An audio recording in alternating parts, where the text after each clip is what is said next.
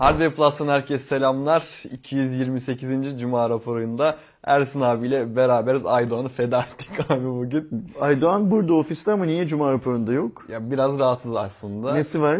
Ee, biraz mide bulantısı, biraz Mide baş bulantısı. ağrısı. Neden? Galiba dün akşamdan kalma. Dün akşamdan kalma. Bende de hafif var ama Aydoğan biraz Dün daha fazla. akşam e, son zamanlarda teknoloji basınındaki en güzel işlerden Evet, bir tanesi güzel. yapıldı. E, Çip'ten Cenk'e, Cenk Tarhan'a e, ve Fatih'e, Fatih Fatih, Sarı'ya teşekkür etmek lazım. Ayrıca PR şirketi olarak da Marjinal'e teşekkür etmek lazım. ne yaptılar? Bir yazı elveda partisi miydi adı Evet. tam olarak? Yazı elveda Yazı teknolojik veda partisi. Teknolojik Veda Partisi diye bir şey yaptılar. Teknoloji basınını davet ettiler. Ataşehir'de, Water Garden'da bir mekanda marjinale e, fikir babası Cenk'le Fatih anladığım kadarıyla. Marjinal'e niye teşekkür ediyoruz Marjinal Pierre? O da kendi müşterilerinden bu geceye fon sağladığı için yani hangi müşteriler vardı? Benim hatırladığım kadarıyla TCL, TCL vardı, vardı, Red Hat Red vardı. vardı. İşte kurumsal 2-3 tane daha müşteri daha 4-5 müşteri daha vardı. Gittik orada hep beraber işte böyle bir iş olmadan e, sohbet muhabbet ettik, bir şeyler içtik, bir şeyler yedik filan filan. Ama tabii ki Cenk'le Fatih'e şeyi de söylemek lazım. Demek ki içkiyi daha da limitlemek lazım. Yani Evet be- be- bedava bulunca bokunu çıkartanlar var demek ki. Evet, yani biraz yukarıda bir tanesi, bir tanesi burada galiba. bir tanesi Yarı- kendi çapında kameranın arkasında mı demek lazım? Sen iyisin. Ha okey tamam. O iyi. Onda bir sorun yok. En son biz kartları topluyorduk abi başkasından. İçki kartlarını topluyordunuz. Benim de yukarıda masada var bir tane. Onu da alın istiyorsunuz. Onu almayı unutmuşsunuz.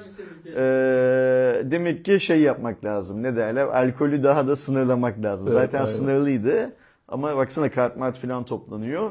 Ee, daha da sınırlamak lazım. Fatih Cenk ki e, ertesi gün şey aksamasın. İş hayatı aksamasın. Aynen öyle, doğru Şey olarak. Çünkü Türk milleti herhangi bir şey bedava bulunca bokunu çıkarma konusunda şey çok maharetli. Bunu biliyoruz. Alkolü de bedava bulunca Aydoğan bokunu çıkarmış yukarıda Evet. e, hasta olarak yatıyor.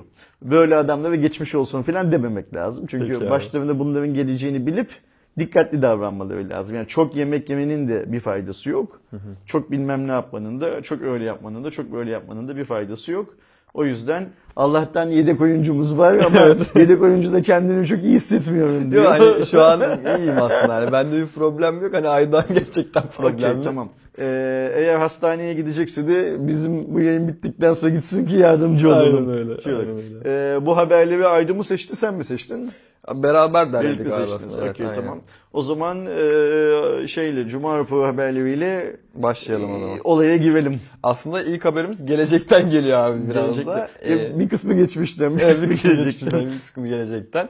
Ee, ilk haberimiz aslında Xiaomi tarafından geliyor. Xiaomi 12T serisi haftaya e, Perşembe günü 20 Ekim'de Türkiye'de lansmanına tanıtılacak. Biz de zaten oraya katılacağız ve e, sizlere de aslında lansmanın tamamını da her zaman olduğu gibi aktarmaya çalışacağız O biz de. garanti değil sen anlat onu Değil şey mi abi? yapıyorum. Değil o garanti. Okey yani bildiğiniz gibi biz de canlı ile yapmıştık zaten Aydoğan'la beraber 12T serisini. Global lansmanı için. Global lansmanını yapmıştık aslında. Fiyatları falan da belli olmuştu ama tabii ki e, Türkiye'deki fiyatları neler olacak aslında önemli. Burada önemli olan nokta şu Xiaomi'nin ilk defa bir telefonunda 200 megapiksellik kamerayı kullanıyor olması 12T Pro'da bu şekilde olacak. Biz geçen hafta bu 12T seviyesini yani 12T'yi ve 12T Pro'yu Cuma raporunda uzun uzun konuştuk zaten. Ee, işte e, dedik ki geçen hafta Türkiye lansmanının yapılacağını biliyoruz. Ekim ayında yapılacağını da biliyoruz ama ne zaman yapılacağını bilmiyoruz. Demek ki önümüzdeki hafta Perşembe günü Evet abi. yapılacakmış onu öğrendik. Şimdi biz haklısın teorik olarak e, Türkiye'de yapılan önemli cep telefonu lansmanlarının tamamını yayınlıyoruz. Ee, ve bunu galiba benim bildiğim kadarıyla yapan tek yayınız, teknoloji yayınıyız. Ee, bizden önce hiç kimse böyle bir şey yapmaya yeltendi sonradan vazgeçti falan mı onu da Ben bilmiyorum şey abi. olarak. Ee, Xiaomi lansmanını yayınlarız tabii ki. Yani niye yayınlamayalım 12T lansmanını da 12T ailesinin lansmanını ama Xiaomi lansmanlarında son zamanlarda şöyle bir sorun var. Mesela niyeyse birkaç kişi geleceksiniz şeyi var, e, derdi var. Yani Xiaomi e, herhalde sırf hardware plus'ın diye tahmin ediyorum. Lansmanlara böyle kalabalık gelmesinden yani Xiaomi Türkiye bizim lansmanlara biraz kalabalık gitmemizden şikayetçi galiba. Mesela işte bir önceki lansmanda da yine buna benzer bir muhabbet olmuştu. Bu sefer de öyle bir hikaye oldu. 12'nin lansmanını 12 TL'nin lansmanı işte kaç kişi geleceksiniz işte o kadar kalabalık gelmeseniz olur mu filan gibi bazı muhabbetler var. Şimdi Hardware Plus evet kalabalık gidiyor lansmanları ama hangi lansmanları kalabalık gidiyor? O da çekim yapacaksak kalabalık gidiyor. Ee, eğer kalabalık gitmeyeceksek o zaman o lansmanı yayınlayamayız. Kimse kusura bakmasın. Biz bu lansmanı yayınlamak için herhangi bir markadan para falan almıyoruz zaten. Yani bizim oraya kalabalık gitmemiz aslında bizim için zararlı bir iş. Niye zararlı bir iş? Ofiste oturup çalışacak adamları alıp oraya götürüyoruz ve her lansmanda en azından yarım günümüz orada geçiyor bizim. Ayrıca biz lansmana gittiğimiz zaman mesela çoğunlukla lansmanı çekiyoruz. İşte Türkiye ülkeden yönetici birisiyle röportaj yapıyoruz. Orada hands-on videoları çekiyoruz. En az 3 video çıkıyor. Bir yani. fırsatımız olursa değerlendirme falan çekiyoruz ürünle ilgili şeyse. 2 video, 3 video falan üretiyoruz. Ve bunu kimin için üretiyoruz? Teorik olarak Xiaomi için üretiyoruz zaten. Şimdi iki kişiden fazla gelmeyin, işte 3 kişi belki bilmem ne falan modu olunca Xiaomi demek ki bu içeriği üretmemizi istemiyor. Evet. Bunun farklı farklı nedenleri olabilir tabii ki. Yani birincisi biz arada sırada bu cuma raporunda Xiaomi'ye dokunduruyoruz diye akılları sıra bizi cezalandırıyor olabilirler. Böyle, böyle bir yöntemle cezalandırıyor. Mümkün mü? E, mümkün ama mantıklı değil. İkincisi e, hani o kodomanları diziyorlar ya ön tarafa. Kodomanlara daha çok masa ayırmak gerekiyordu. Zaten bunların mifenlere falan değer verdiği yok. Yani 3 tane 5 tane mifen getirip mifen getirdik diyorlar.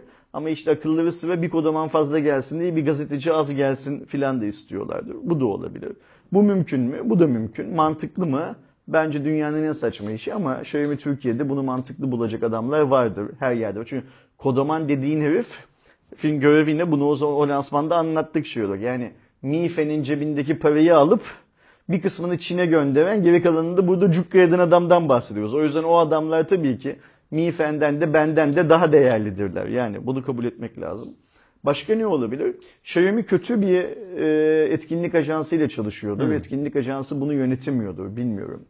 Bir başkası işte orada hepimizin orada olması için e, bir fiyat var ya kişi başı Evet. mekanı ödenen. O para işte atıyorum mesela kişi başı 100 euro, 150 euro her neyse 100 dolar, 100 lira, 1000 lira bilmiyorum ne olduğunu. Xiaomi oradan kar etmeye çalışıyordur. Yani Hardware Plus 5 kişi geleceğine 3 kişi gelsin de biz 200 lira, 200 dolar, 200 euro kar edelim ama bu tarz mantıklı mı? Tasarruf hep mantıklıdır yani. Hani o şeyden neydi? Ee, İtibar olmaz. ya, o hikaye o kadar da real bir şey değil diyor. Tasarruf her zaman mantıklıdır ama tasarruf edeceğin tutarın neye değeceğini hesaplaman lazım bir yandan da. Şimdi bu tarz basın toplantılarında geleceğim diyenlerin en az %10'u gelmez zaten. Yani sen her halükarda mekana bir %10 fazla para ödersin. O yüzden de e, ona göre bir hazırlık yapman lazım. E, bir de şöyle bir hikaye var. Hatırlıyorsan sen hatırlamazsın gerçi. Aydoğan'la yapsaydı çekseydik bu cuma raporunu. O hatırlardı. Geçmişte e, FETÖ'den kalma bazı yöntemlerle akılları sıra Hardware Plus'ı değil özellikle beni pazar dışında, sektör dışında bırakmaya kalkan iki tane dangalak vardı. E, bu adamlar ne diyorlardı? Ersen'in geldiği davetlere biz gelmeyiz filan diyorlardı. Belki o dangalaklar şimdi o FETÖ'den kalma yöntemlerini e, Xiaomi Türkiye üzerinde de uygulamaya çalışıyorlardı. Yani Xiaomi Türkiye çünkü başka markalarda başarılı olamadılar bunu yapmaya. Belki Xiaomi Türkiye'nin üzerinde baskı kurmaya çalışıyorlardır. E, Xiaomi Türkiye'de belki bu şantajlara şey yapıyordur. Ne Evet, derler? evet. Boyun eğiyordur. E, bu şantajlar Türkiye'nin e, en prestijli pazarlama dergilerine falan konu oldu. Akademisyenler falan bu konuyla ilgili makaleler yazdılar Türkiye'de. Ee, işin tabii ki tarih hepsini yazıyor bunların. Şey yapmıyor ne derler unutmuyor. Ama tabii ki şöyle bir şey hikayesi var. Bunu unutmamak lazım. Hmm, bunlar FETÖ'nün kullandığı yöntemler geçmişte. Biz çok gördük bunları. Yani o e, subaylara kurulan komplolarda bazı milletvekillerine, bazı parti başkanlarına, şurada burada falan ve bunların hepsinin e, usulsüz olduğu, kanunsuz olduğu ve şantaj olduğu darbe girişimi sonrasında tek tek tek anlatıldı. Kim tarafından anlatıldı? Hükümet tarafından anlatıldı. O yüzden biz bu numaraları biliyoruz zaten. Bunların da bir parçası olabilir. Xiaomi bize kalkıp şey diyemediği için, yersin sen gelme diyemediği için az gelin belki, az kişi gelin filan diyordur. Bilmiyorum ne olduğunu. Ama işin doğası şöyle bir hikaye var. Biz oraya onların söylediği gibi iki kişi gidersek lansmanı filan çekmeyiz.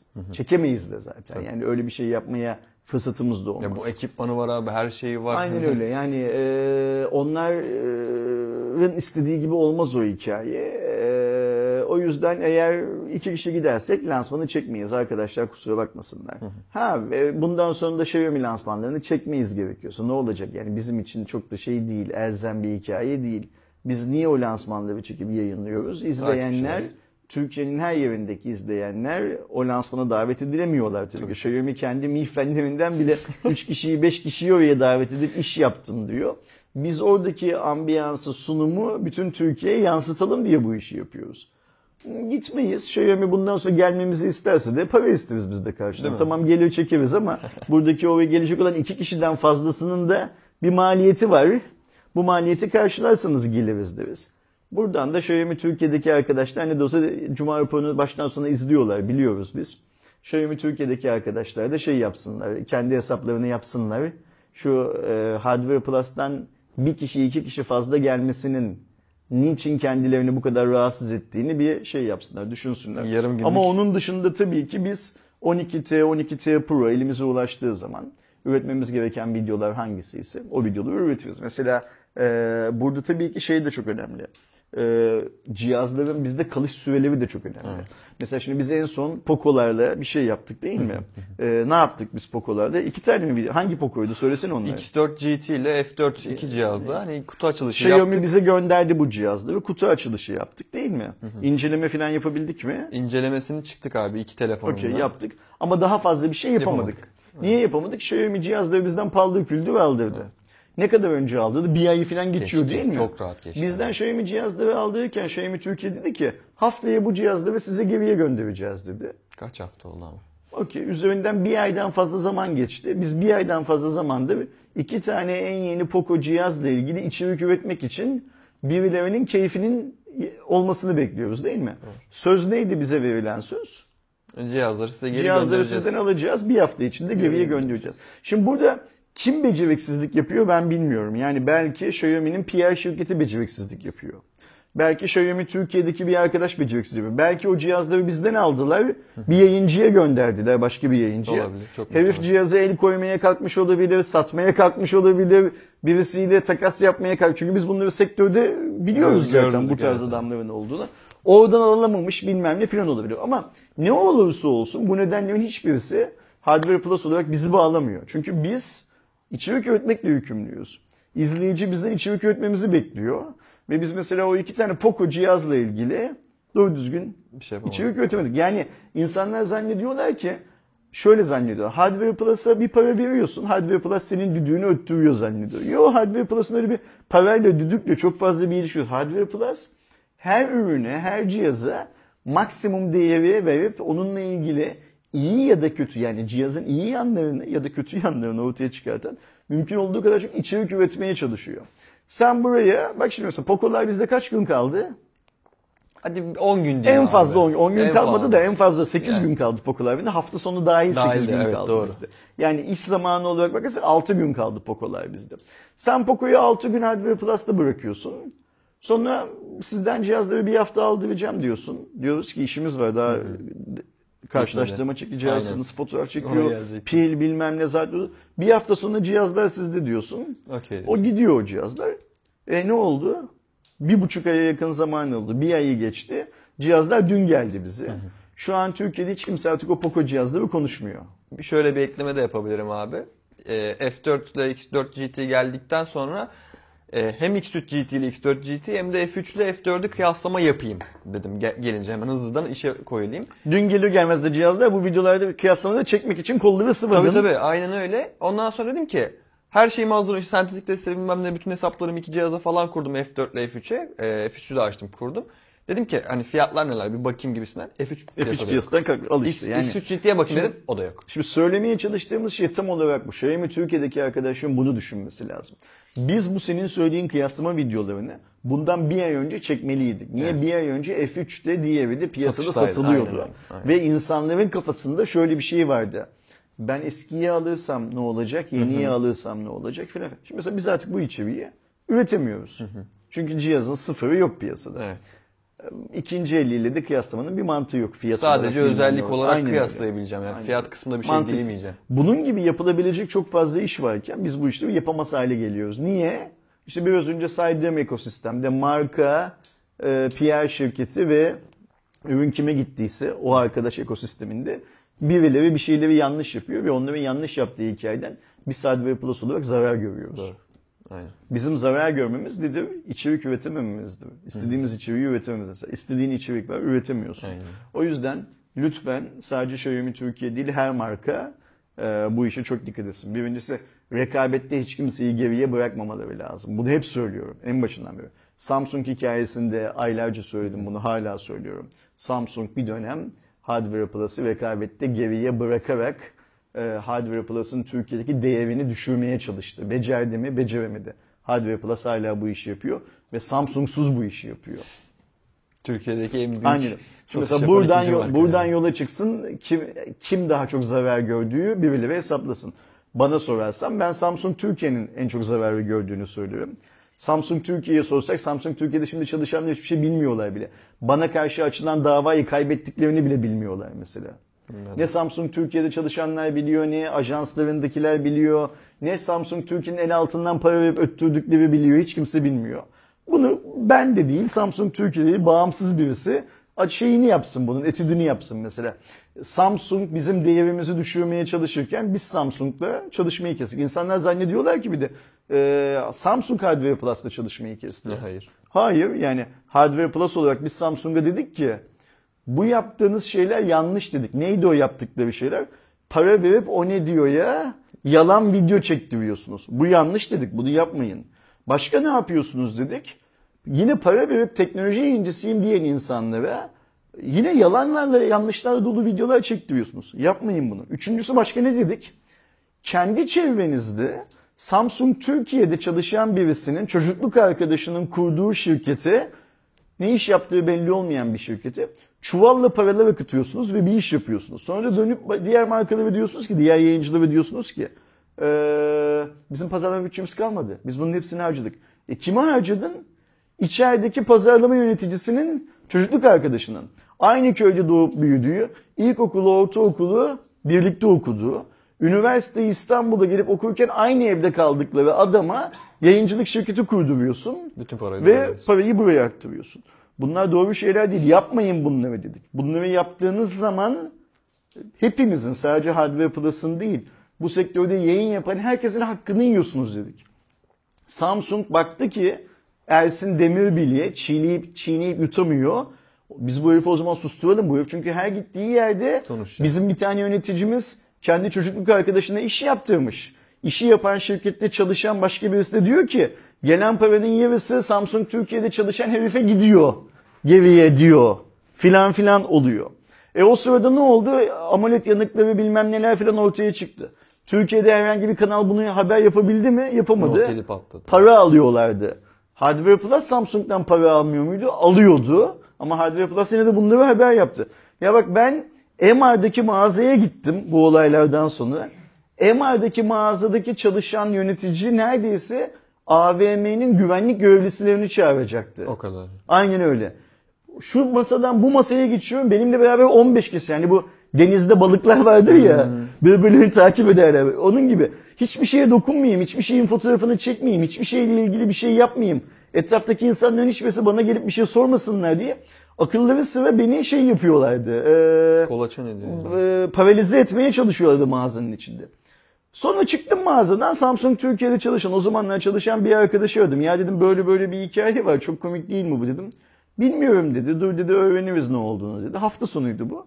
Salı ya da çarşamba günü beni aradı dedi ki bizim dedi tüm sağ ekiplerimize ve sağ ekiplerini yöneten ajanslara yani işte bu promotörleri falan görevlendiren, onlara eğitim veren, onları seçen bir yığın ajans var. Bu ajansların tamamına senin dedi fotoğrafların paylaşılmış dedi. Abi bu mobbing. Aynı öyle. Bu adam demişler ki, denmiş ki bu adam her bu arada Samsung'un böyle pop-up etkinlikleri de vardı. Bir AVM'de bir gün bir fuaye alanında, otoparkında bilmem ne filan filan. Bu adam gelebilir bu etkinliğe, olay çıkartabilir, dikkatli olun demişler. Bakar mısın şeye? Bunlar tabii hep Samsung'daki e, hastalıklı bir beynin Samsung Türkiye'deki bir hastalıklı bir beynin ürettiği şeylerdi. Ne derler? E, yalanlar dolanlardı. Bunları tabii şirketteki bazı Koreli yöneticileri falan da inandırmıştı anladığımız kadarıyla. Sonra insanlar yani insanlar değil Samsung Türkiye'de çalışanlar hastalıklı beynin içeride olduğunu fark edince o beyni kovdular Kovdular. işten gönderdiler attılar. O beyni destek veren bir yeni insanı da uzaklaştırdılar. Şu anda işte sadece bu paranın %50'sini alan eleman kaldı içeride. Onun da suyu yavaş yavaş kaynıyor zaten. Onu da gönderecekler. Yani söylemeye çalıştığım şey şu. Yayıncı yayıncılığını hep her daim yapar. Bu YouTube yayıncılığı olur, web sitesi olur, artık günümüzde sosyal medya yayıncılığı olur, geçmişte gazete, dergiydi, bilmem ne, televizyonu falan bir şekilde olur. Burada markaların dönüp kendilerine bakmaları lazım. 12T ve 12T Pro lansmanı özelinde şey yapacaksak, 20 Ekim Perşembe günü yapılacak lansman özelinde konuşuyor olacak da Xiaomi'nin dönüp kendisine bakması lazım. Ersin anlattığım kurguda Samsung hikayesinde kazanan değildir. Kimse böyle düşünmesin.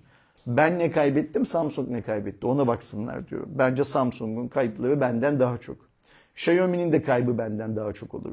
Ben o lansmana gidip o lansmanı Çekemem. çekmezsem, yayınlamazsam Xiaomi'nin de şeyi ne derler e, Ersin'den, Hardware Plus'tan daha çok olur. Bir de şöyle bir hikaye var. Ersin'i birileri çiğneyip atmaya çalıştı. Ee, Samsung Türkiye'deki o e, şeyi ne derler zehirli e, beyni kastediyorum. Onu da bazı FETÖ'cüler, eski FETÖ'cüler çok doldurdular zaten. O da bir gerçek. Mesela bu kızcağızın Samsung Türkiye hesabından bana attığı bir mail var. Diyor ki bana attığı mailde. Senin diyor kriminal suçlarının neler olduğunu diyor bize sizin sektörden diyor Ahmet Mehmet, Even, Ayşe Fatma zaten raporluyor diyor. Düşünebiliyor musun? Benim ne kriminal suçlarım varsa şey olarak yani büyük büyük büyük iş.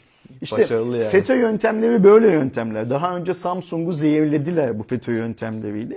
Samsung'un içindeki bir adamı elle kontrollerinin altına alıp e, onu istedikleri gibi oynatmayı becerdiler.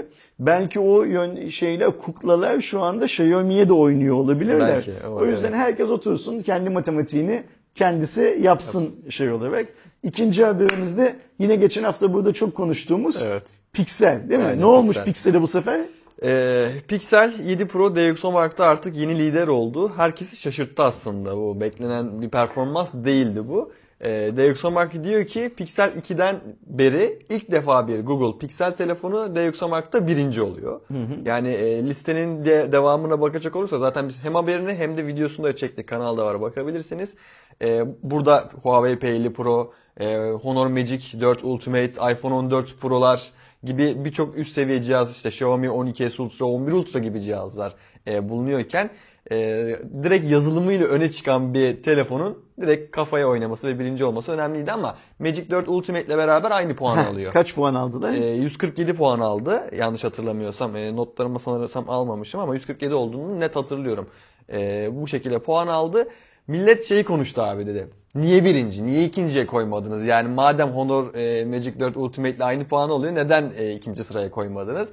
Orada da hani birçok tabii ki konuşulan vardı ama en son test edilen telefon olduğu için o yüzden birinci sıraya koymayı tercih etmişler. Belki de pazarlama, reklam gibisinden olay vardır diye. Yoktu öyle şekilde- bir olay. O da söyleyeyim ben. Aynen Her, vardır her zamanki gibi söyleyeyim. Şimdi bak burada güzel olan şey ne biliyor musun? Ben e, Google Pixel 7'nin 7 Pro'nun bu puanı alıp e, 147 puan doğrusunu alıp birinciliğe oturtulmasından çok memnunum. Niye memnunum biliyor musun? Şimdi geçen haftaki yayını izleyen herkes benim işte piksellerle bir sorunum olduğunu filan filan düşünüyor ya. Ben o yayında şunu söyledim. O yayında pikseli çok uzun konuştuk. Beni yine doğru çıkarttı tarih. O yüzden. Geçen haftaki Cuma raporunu açıp arkadaşlar izlerlerse görecekler ki ben orada şunu söylüyorum. İşte Aydoğan diyor ki bakalım Pixel buna puanlama yapacak mı bilmem ne filan diyor. Ben diyorum ki Pixel puanlama yapsa şey, e, Dioxomark puanlama yapsa ne olur ki diyorum buna. Dioxomark'ın şeyi belli, puan normları belli. Artık daha fazla puan veremiyor. Donanımlar daha fazla puan alacak e, özelliklere sahip değiller. Affedersiniz ya kendi benchmark stratejilerini değiştirecekler ki çok yakın zamanda bunu yaptılar Yaptılar, zaten. Yaptıktan sonra geriye dönüp eski cihazlardan bazılarını tekrar puanladılar da. Yani bu adamların ne kadar profesyonel bir iş yaptıklarını gösteriyor. Ben öyle şey tarafında değilim. Dioksomak parayı almıştır, yapmıştır. Onu cahillik olarak nitelendiriyorum. Bunu söyleyenleri cahil, hiçbir şey bilmeyen, kahvehanede ancak konuşabilen insan. Facebook'ta çok var bunlardan mesela. Facebook bunlarla dolu. Senin de arkadaşların var bunların arasında. Çok fazla. Kapalı gruplarda neler neler konuşuyorlar. Bana ekran görüntüleri geliyor bazen. Böyle üzülüyorum. Çok üzülüyorum. Yani bunu bu çocuğu da diyorum bir ana baba doğurdu, yetiştirdi. Bu da benim de aynı ilkokullara gitti, ortaokullara, liselere gitti. Üniversiteye gitmiştir inşallah. Ee, nasıl bu hali almış filan diyorum. Her neyse konu o değil. Konu şu.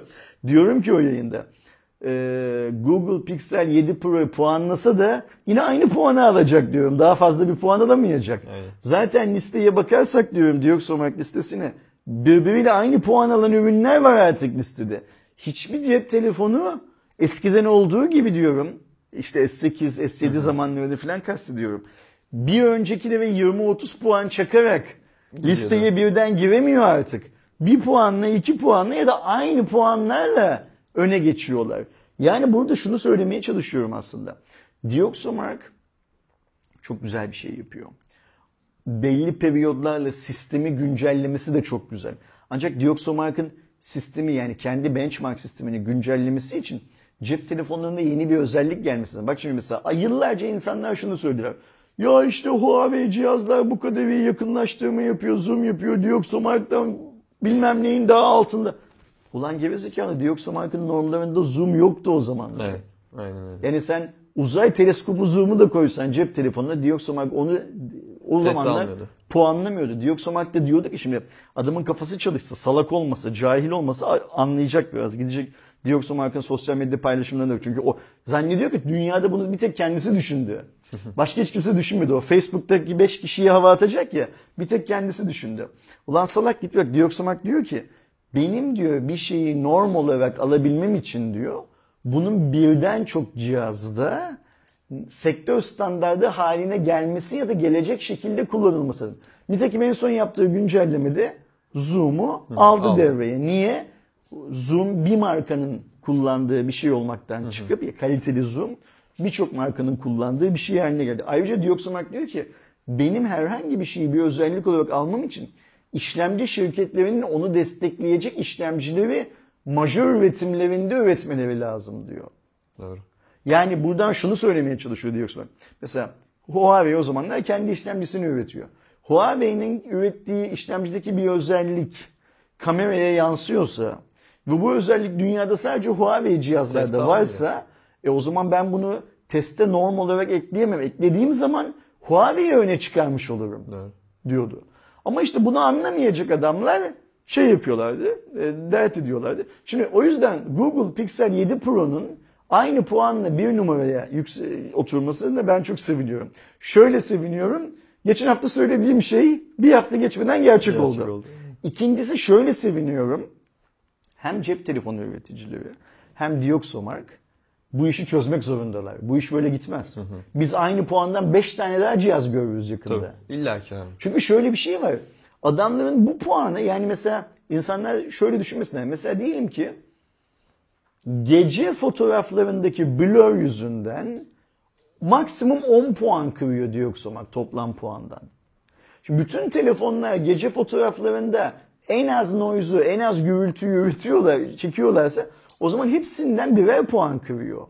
Bu da demek diyor ki hepsi aynı puanı alıyor. Evet. İşte hepsi aynı puan alıyor, sıralama aynı puanla doluyor. Şimdi Dioxomark burada oyun bozanlık yapıp hem kendi güvenilirliğini zedeleyip yeniden bir güncelleme yayınlayabilir mi? Ama yapılması gereken şey, yapılması gereken cep telefonu üreticilerinin cihazlara yeni fotoğraf özellikleri eklemeleri gerekiyor. Aynen öyle. Onu da yaptı aslında Heh, Google'da. işte o 200 pikseller Google'ın yazılım hikayesi falan onu gösteriyor aslında. Çünkü Dioxomark'ın sektörle insanların sandığı gibi bir para alışverişi yok. Dioxomark'ın sektörle olan para alışverişi mühendislik tarafında işin. Yani sektöre hizmet ürettiği tarafta işin Dioxomark'ın. Ve bunu Türk halkı anlamıyor mesela. Türk halkına bunu anlatamıyoruz. Şimdi o yüzden e, biz eğer Dioxomark'tan daha yüksek puan almak isteyen markalar varsa önümüzdeki dönemde kamera yazılımlarını çok geliştirdiklerini göreceğiz. Burada top kime gidiyor en çok? Apple'a gidiyor. Xiaomi'ye gidiyor. Xiaomi'ye, Xiaomi'ye 200 gidiyor. megapikselden Aynen sonra öyle. Şimdi 12T 12T ailesinde 200 megapiksel eyvallah var da. Donanım var ama yazılım ha, var. sen oradaki o yazılımı eğer geliştiremezsen 147 puanın altında kalacaksın büyük bir ihtimalle. Ve şişin de şöyle güzel bir yanı var. Dioxomark eskiden, eskiden dediğim bu pandemi öncesi dönemde diye ayıralım. Çok doğru değil ama yani o dönemde kendisine gönderilen telefonlara puan veriyordu. Artık kendisi de pazardan telefon satın alıp puan 12S veriyor gibi. ve bunu duyuruyor da. Mesela Satın 12S aldık diyor. Ultra'yı biz dediler satın aldık. Adamlar bunu duyurdular. Ayrıca geçmişte de bazı telefonları, bazı iPhone telefonları satın alıp yine kendileri puanladılar. O yüzden 12T ailesini de büyük bir ihtimalle satın alacaklar ya Xiaomi onlara göndermezse. Satın alacaklar. T'yi de Pro'yu da büyük bir tane Pro'yu puanlayacaklar da. Onlar satın aldıkları inceliği her telefonu puanlamıyorlar. Bir de öyle bir şey var. Bazen şunu da yapıyorlar. Şimdi ben içeride çalışan bazı insanlarla, Dioxomark'taki yönetici olan bazı insanlarla görüştüğüm için biliyorum. Onlar da bizim gibi mesela biz bu ofiste bazı testler yapıyoruz ve yayınlamıyoruz. Ya pil dolum bilmem ne. Sırf kendimiz bilelim diye yapıyoruz. Evet. Bazı kıyaslama fotoğrafları çekiyoruz. Kullanmıyoruz. Kullanmıyoruz, yayınlamıyoruz. Onlar da mesela 12T ve 12T Pro gibi iki telefonu birbirleriyle kıyaslıyorlar. Ama mesela bazen bunları yayınlamıyorlar. Niye diyorum yayınlamıyorsunuz? Aradaki farkı bilelim diyor. Yani bizim durduğumuz noktada duruyor onlar da belli açıdan.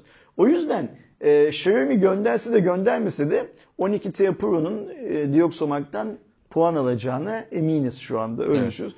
Ve büyük bir ihtimalle de düşük puan alacak. Hak ettiği kadar iyi puan. Niye düşük puan alacak? Yazılımı Yazılım. iyi olmadığı için düşük puan alacak. Yani sektördeki her marka, buna Samsung da dahil, Apple da dahil, Huawei de dahil, Honor'da, Realme'de, Vivo'da, e, Oppo'da hepsi oturup şunu düşünecekler artık. Adamın ürünüyle benim ürünüm aynı. Herifinki benden 3 puan daha yüksek Hmm. puan alıyor. Ve 3 puan benzer puanları olduğu için eskiden 3 puan seni bir kademe aşağıya düşürürdü. Şimdi Şimdi 3 bayağı. puan seni 5-6 kademe aşağı hepsi düşürür. puanlar Çünkü aynı. aynı puan alan bir yığın telefon var şeyde. Ya ben bu listeye ikinci sıradan girebilecekken dokuzuncu sıradan girdim diyecekler. Ne yapmam lazım? Ha, tek başına 200 megapiksellik e, kamera şey sensör kullanmak demek ki yetmiyor. Benim yazılımcılarımı daha efektif çalıştırıp daha iyi yazılımlar üretmem. Dünyada bu daha iyi yazılımları kim üretiyor? Samsung mu üretiyor? Samsung'dan bu işin know-how'ını almam, onların nasıl yaptığını anlamam gerekiyor.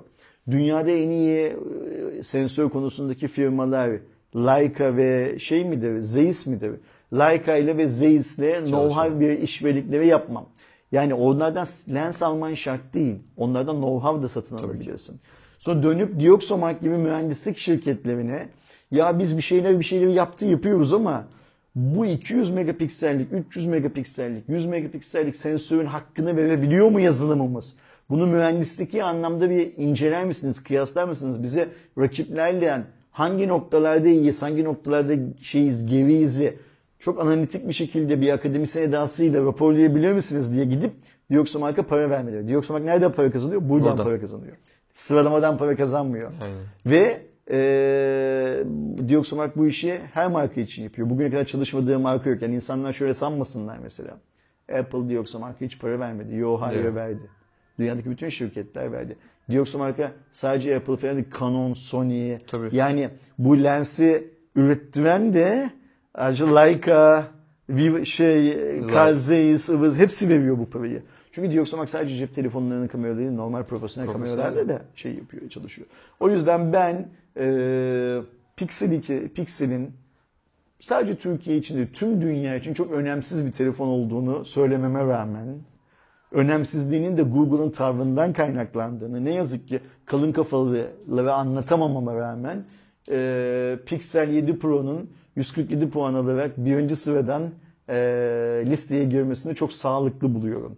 Bu tarz zorlamalar o kapıları kıracak. Yani kapı Dioxomark varsa Dioxomark'ı kıracak.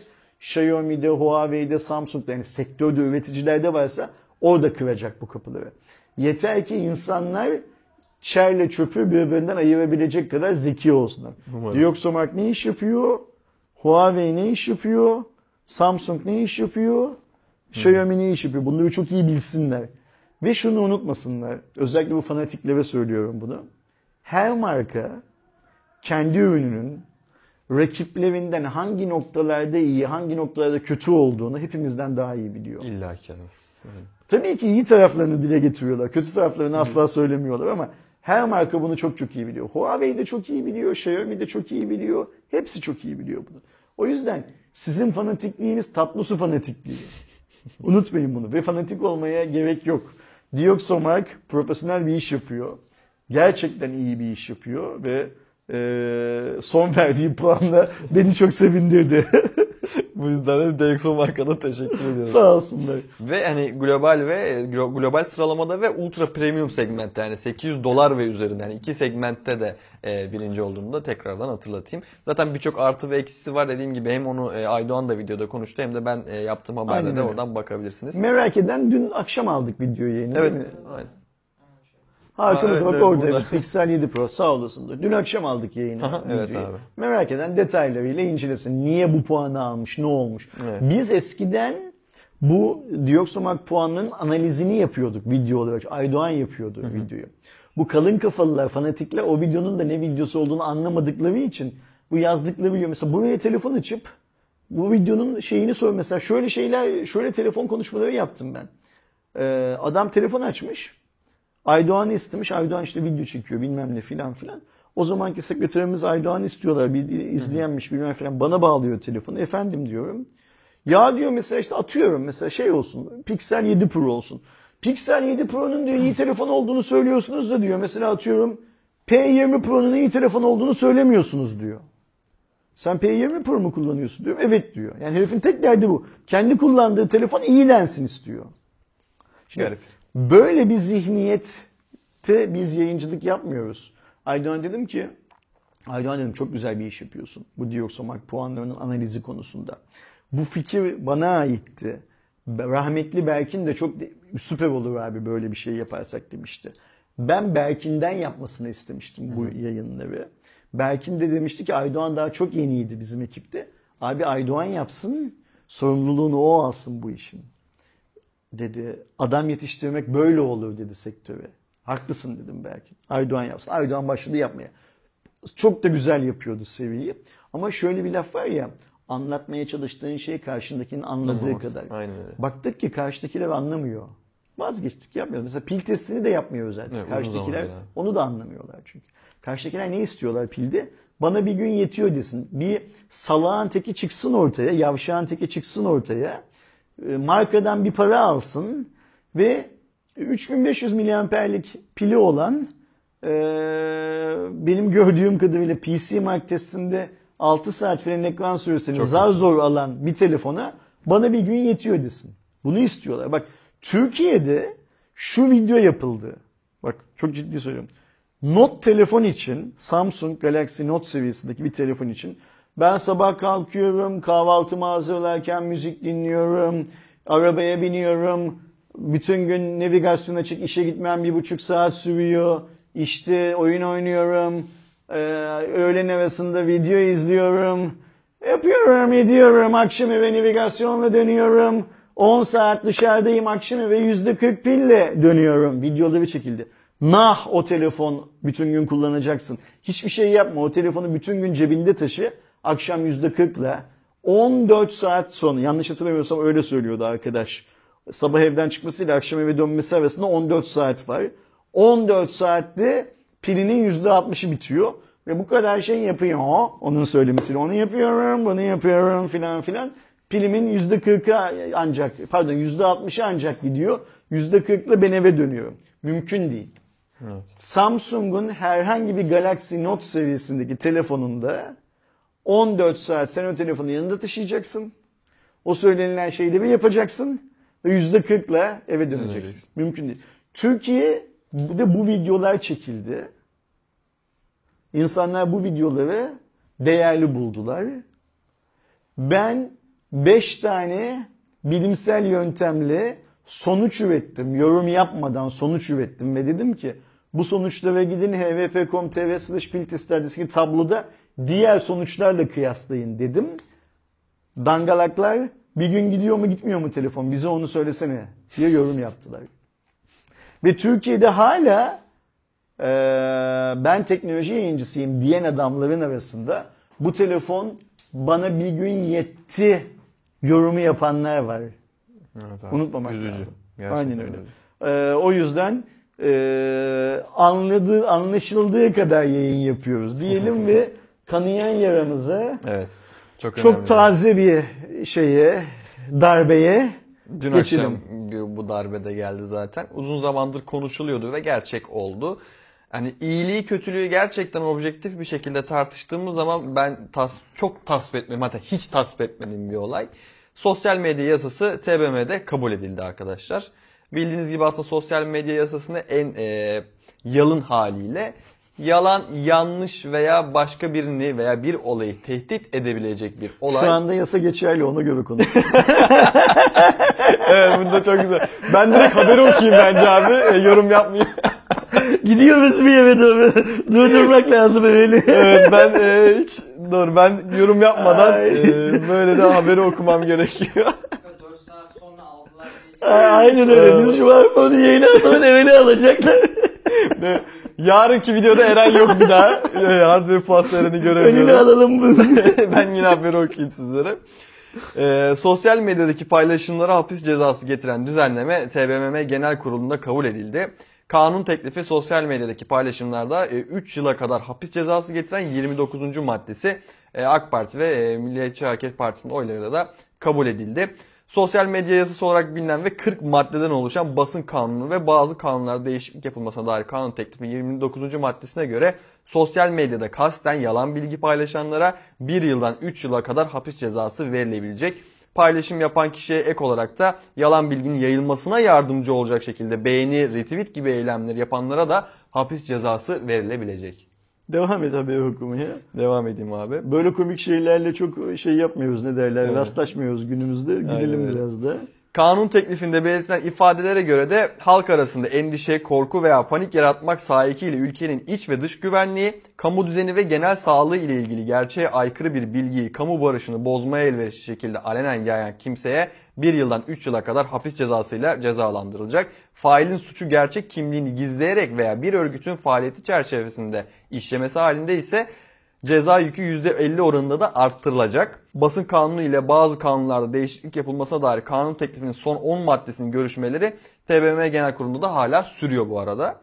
Görüşülecek maddelerde ise mesajlaşma uygulamalarına yönelik düzenleme etkisinde BTK'ya verilmesi, sosyal medya temsilcilerine düzenleme getirilmesi, mahkemece talep edilen kullanıcı bilgilerin Cumhuriyet Başsavcılığı veya mahkeme ile paylaşmayan sosyal medya platformlarına %90 band daraltma cezası verilmesi gibi maddelerde bulunuyor. Şimdi bu hala görüşülen kısmındaki e, mesajlaşma uygulamaları yönelik düzenlemeler falan bunlar korkunç şeyler. Çok yani inanılmaz mesela abi. benim sana WhatsApp'ta yazdığım şeyden sonuç çıkartacaklar Hani falan gibi bir kan, hikaye şey, var. e, KVKK'ya da bir ters bir durum değil mi bu? E, Şimdi hukuk böyle durumlarda Ben düz e, mantık konuşmamız bakıyorum şu an. gereken bir şey de şuna gelelim. E, burada okunan gerekçelerin hiçbirisine karşı değiliz değil mi? Yani insanları paniğe sevk etmek, yanlış bilgi vermek, yalan söylemek, bir terör örgütünün bir parçası olarak şey yapmak, davranmak vesaire vesaire. Bunları tek tek saymak. Bunların hepsi konusunda bir regülasyon şart. Öyle değil mi? Yani sakın insanlar bizi regülasyona karşı falan sanmasınlar. Şimdi şöyle bir şey var. Ben regülasyon şart, regülasyon şart dediğim için yine söylediğimizden az şey anlayanların bazıları mesela gelip bizim videoların altına özellikle Cuma raporunun altına ya bırakın bu AKP'lileri falan yazıyorlar. Görüyor musun arada sırada? Ee, ben bir AKP seçmeni değilim. Bunu defalarca söyledim. Ee, bunu söylememe gerek olduğunu da düşünmüyorum ayrıca. Ee, ancak şöyle bir şey var. Ben herhangi bir partiye de kendimi çok çok yakın hissetmiyorum. Öyle de bir durum var. Yani AKP'den sonraki hükümeti e, görmek eğer kaderimizde varsa, yaşımıza, hayatımız buna yeterse ben büyük bir ihtimalle o hükümete. Şu anki şartlarda ne konuşuluyor? İşte bir sonraki seçimde AKP'nin kaybedeceği Evet. altılı masa denilen CHP liderliğindeki öbür oluşumun iktidara geleceği söyleniyor. Ben o oluşuma da muhalefet edeceğim büyük bir ihtimalle. Yani büyük bir ihtimalle kesin o oluşuma da muhalefet edeceğim. Ee, Ben o oluşuma temelden zaten muhalifim. Yani o oluşumun içindeki 2-3 tane adam beni çok rahatsız eden insanlar her şeyden önce. Twitter'da filan da zaten e, yazıyorum bunları. Yeri geldikçe belli ediyorum. Şimdi bu açıklamayı yapmamın nedeni şu.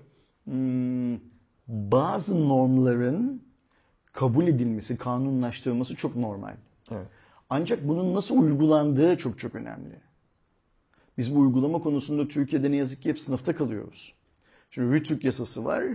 Rütük'ten ceza alan kanallar sadece e, şu anki hükümetin zapturapt altına alamadığı kanallar. Zapturapt altına aldığı kanallar ceza almıyorlar. Ama öbürleri ceza alıyor. Şimdi burada da mesela evet bu insanları endişeye, korkuya, paniğe sürüklemek, yalan söylemek, yalan yaymak, bazı menfaat gruplarının e, çıkarına hareket etmek bilmem ne filan filan bunlar tabii ki e, hiçbirimizin hayır olmasın diyebileceğimiz şeyler değil. Bunlar olsun tabii ki. Ama mesajlaşma uygulamasında iki kişinin birbiriyle yazıştığı şeyi e, den sen nasıl görev çıkartırsın kendi üstüne? Ve bu olmasın dediğimiz hikayelere yani korkuya, paniğe bilmem neye filan neleri dahil edeceksin? Şimdi mesela ben hafızası çok güçlü bir adam değilim. O yüzden böyle iki yıl önceki, beş yıl önceki filan işleri çok hatırlamıyorum. Ama mesela çok yakın şundan bir kısa bir süre öncesini hatırlıyorum. Mesela bizim Maliye Bakanımız galiba değil mi? Bu Sayın Nebati Maliye Bakanı öyle değil mi? Eylül ayında mı Ekim ayında mı ne? Enflasyon düşecek dedi değil mi? Dedi, dedi bu adam bunu. Kendi tweet attı. Şimdi Eylül'e Ekim'e geldik. Enflasyon düştü mü? Hayır. O zaman bu adam halkı korku, panik, endişe bilmem ne filan olmasa bile yalan filan durumunda değil mi? Yani evet. Aslında. Yani mesela Sayın Bakan'a uygulanacak mı bu madde? Hayır. Bilmiyorum yani. Ee, ben şundan yanayım evet. Peşin peşine söyleyelim ilk önce. Sosyal medya yasası olarak onaylanan ve an itibariyle yürürlüğe giren yasa şu haliyle hiçbir derde derman olacak şey de değil. Şu haliyle ne yazık ki isimlendirildiği gibi sansür yasası şeklinde Aynen. bir yasa. Yani biz ve ben şöyle düşünüyorum bunu. Biz Facebook'u, Instagram'ı, YouTube'u filan zapturapt altına aldık. Ama Twitter'ı alamadık. Evet. O zaman insanların Twitter'daki aksiyonlarını engelleyelim. Onları zapturapt altına alalım gibi bir mantıktan çıkmış gibi sanki bu yasa. Yani Twitter bize ya siz ne diyorsunuz ben Trump'ın hesabını kapattım demeyip Mark gibi, Facebook gibi, e, YouTube gibi ya tamam ne lazımsa veririz, ne yapılması gerekiyorsa yaparız deseydi bizim böyle bir yasaya ihtiyacımız olmayacaktı sanki. İş orada şey yapıyor, düğümleniyor. Ha bu arada e, yalan, yanlış bilgi yayılması filan filan gibi konularda yapılabilecek ne varsa sonuna kadar yapılsın tabii ki. Burada derdimiz yok. Ama yani bilmiyorum. Biz birçok insanın endişelerin, endişelenen birçok insanın dile getirdiği gibi sanki şöyle bir döneme gireceğiz korkusu var benim içimde de. Türkiye 80 milyon kabataslak. 100 milyon da 150 milyon fark etmez. Bu insanların hepsini içeri almak tabii ki mümkün değil. Ama bunların içinden 80 tanesini içeriye alırsam bu gerekçelerle geri kalanının Twitter'daki o e, fikir tweetleri. beyanlarından vazgeçmelerini sağlayabilirsin. Biz şu an bugünün Türkiye'sinde bazı şirketlerde işe alımlar yapılırken işe alınacak olan kişinin sosyal medya hesabının kontrol edildiğini biliyoruz değil mi? Tabii. Biz şu an Türkiye'de bazı muhabbet masalarında bardakların masanın altına saklanarak fotoğraf çekildiğini biliyoruz değil Mezeler mi? dururken. Su duruyor ama adam sadece su içiyor demek ki. Yani yanında başka bir şey falan. İşte, eee, bunları biliyoruz değil mi? Uygulama sanki buna doğru gidiyor ve buna doğru olan uygulama genişletiliyor gibi bir hava var şeyde. Şimdi hmm, burada ne olabilir bugünden sonra? Hükümetin aldığı bu karardan sonra bu endişelerin doğru olacağını, doğru olduğunu teyit eden aksiyonlar alması olabilir. Ya da bu endişelerin yersiz olduğunu insanların anlayacağı şekilde sadece yalana, yanlışa karşı aksiyonlar alabilir. Burada top her zaman olduğu gibi Köfte. tokmak kimdeyse davul onda muhabbetiyle bu yasayı uygulayacak olan insanlar. Şimdi biz görüyoruz ki bu yasayı savcılar ve iletişim ofisi birlikte galiba şey yapacaklar. Benim Evet. anladığım kadarıyla en azından. Bakalım nasıl uygulayacaklar. Yani e, bir tehlikenin var olduğunu inkar etmeden ya bir uygulamayı görelim diyebileceğimiz bir noktadayız. Başka bir şey söyleyemiyoruz. Çünkü başka bir şey söylediğimiz anda yasaya karşı gelmiş oluyoruz biz de. Öyle bir hikaye var. Yani bu yasanın aslında ben dayanağının geçmişe gidip Gezi'den başladığını düşünüyorum abi. Gezi olaylarından Çok itibaren. haklısın. Çok haklısın. Ee, oradan devam eden hani yani orada o, giriş o- orada için. yapılamayan bir hesaplaşmanın Evet, aynen. bugüne taşınmış versiyonu. O- Bu, bu şey bir tespit. Yani üzerinde çok konuşulması, çok düşünülmesi, hangi noktalarda doğru, hangi noktalarda yanlış olduğunun çok ince detaylandırılması gereken bir tespit. Ee, sen bunu meğer söyledin. Ben de senin söylediğin şeyin altına imzamı atacağımı söyleyeyim. Bence de bu onun uzantısı. İşte benim o biraz önce söylediğim Facebook'u, YouTube'u dize getirdik, bir Twitter'ı dize getirmedik hikayesi de Oradan bunun bir bağlantı, açılımı. aynen. Şey, eee, o günden bugüne gelen sonucu olarak şey yapalım, görelim diyorum. Eee, bir şeyler yapılıyor. Ki bu yapılan şeyler hiçbirimizin menfaatine, hiçbirimizin iyiliğine değil. Ama bunlar kesin kötüdür diyeceğimiz güne kadar da uygulamayı bir görüp beklememiz lazım. Ee, yapacak bir şeyimiz yok. Bak şimdi e, ben çok sevmiyorum kendisini. Cüneyt Özdemir'den bahsediyorum.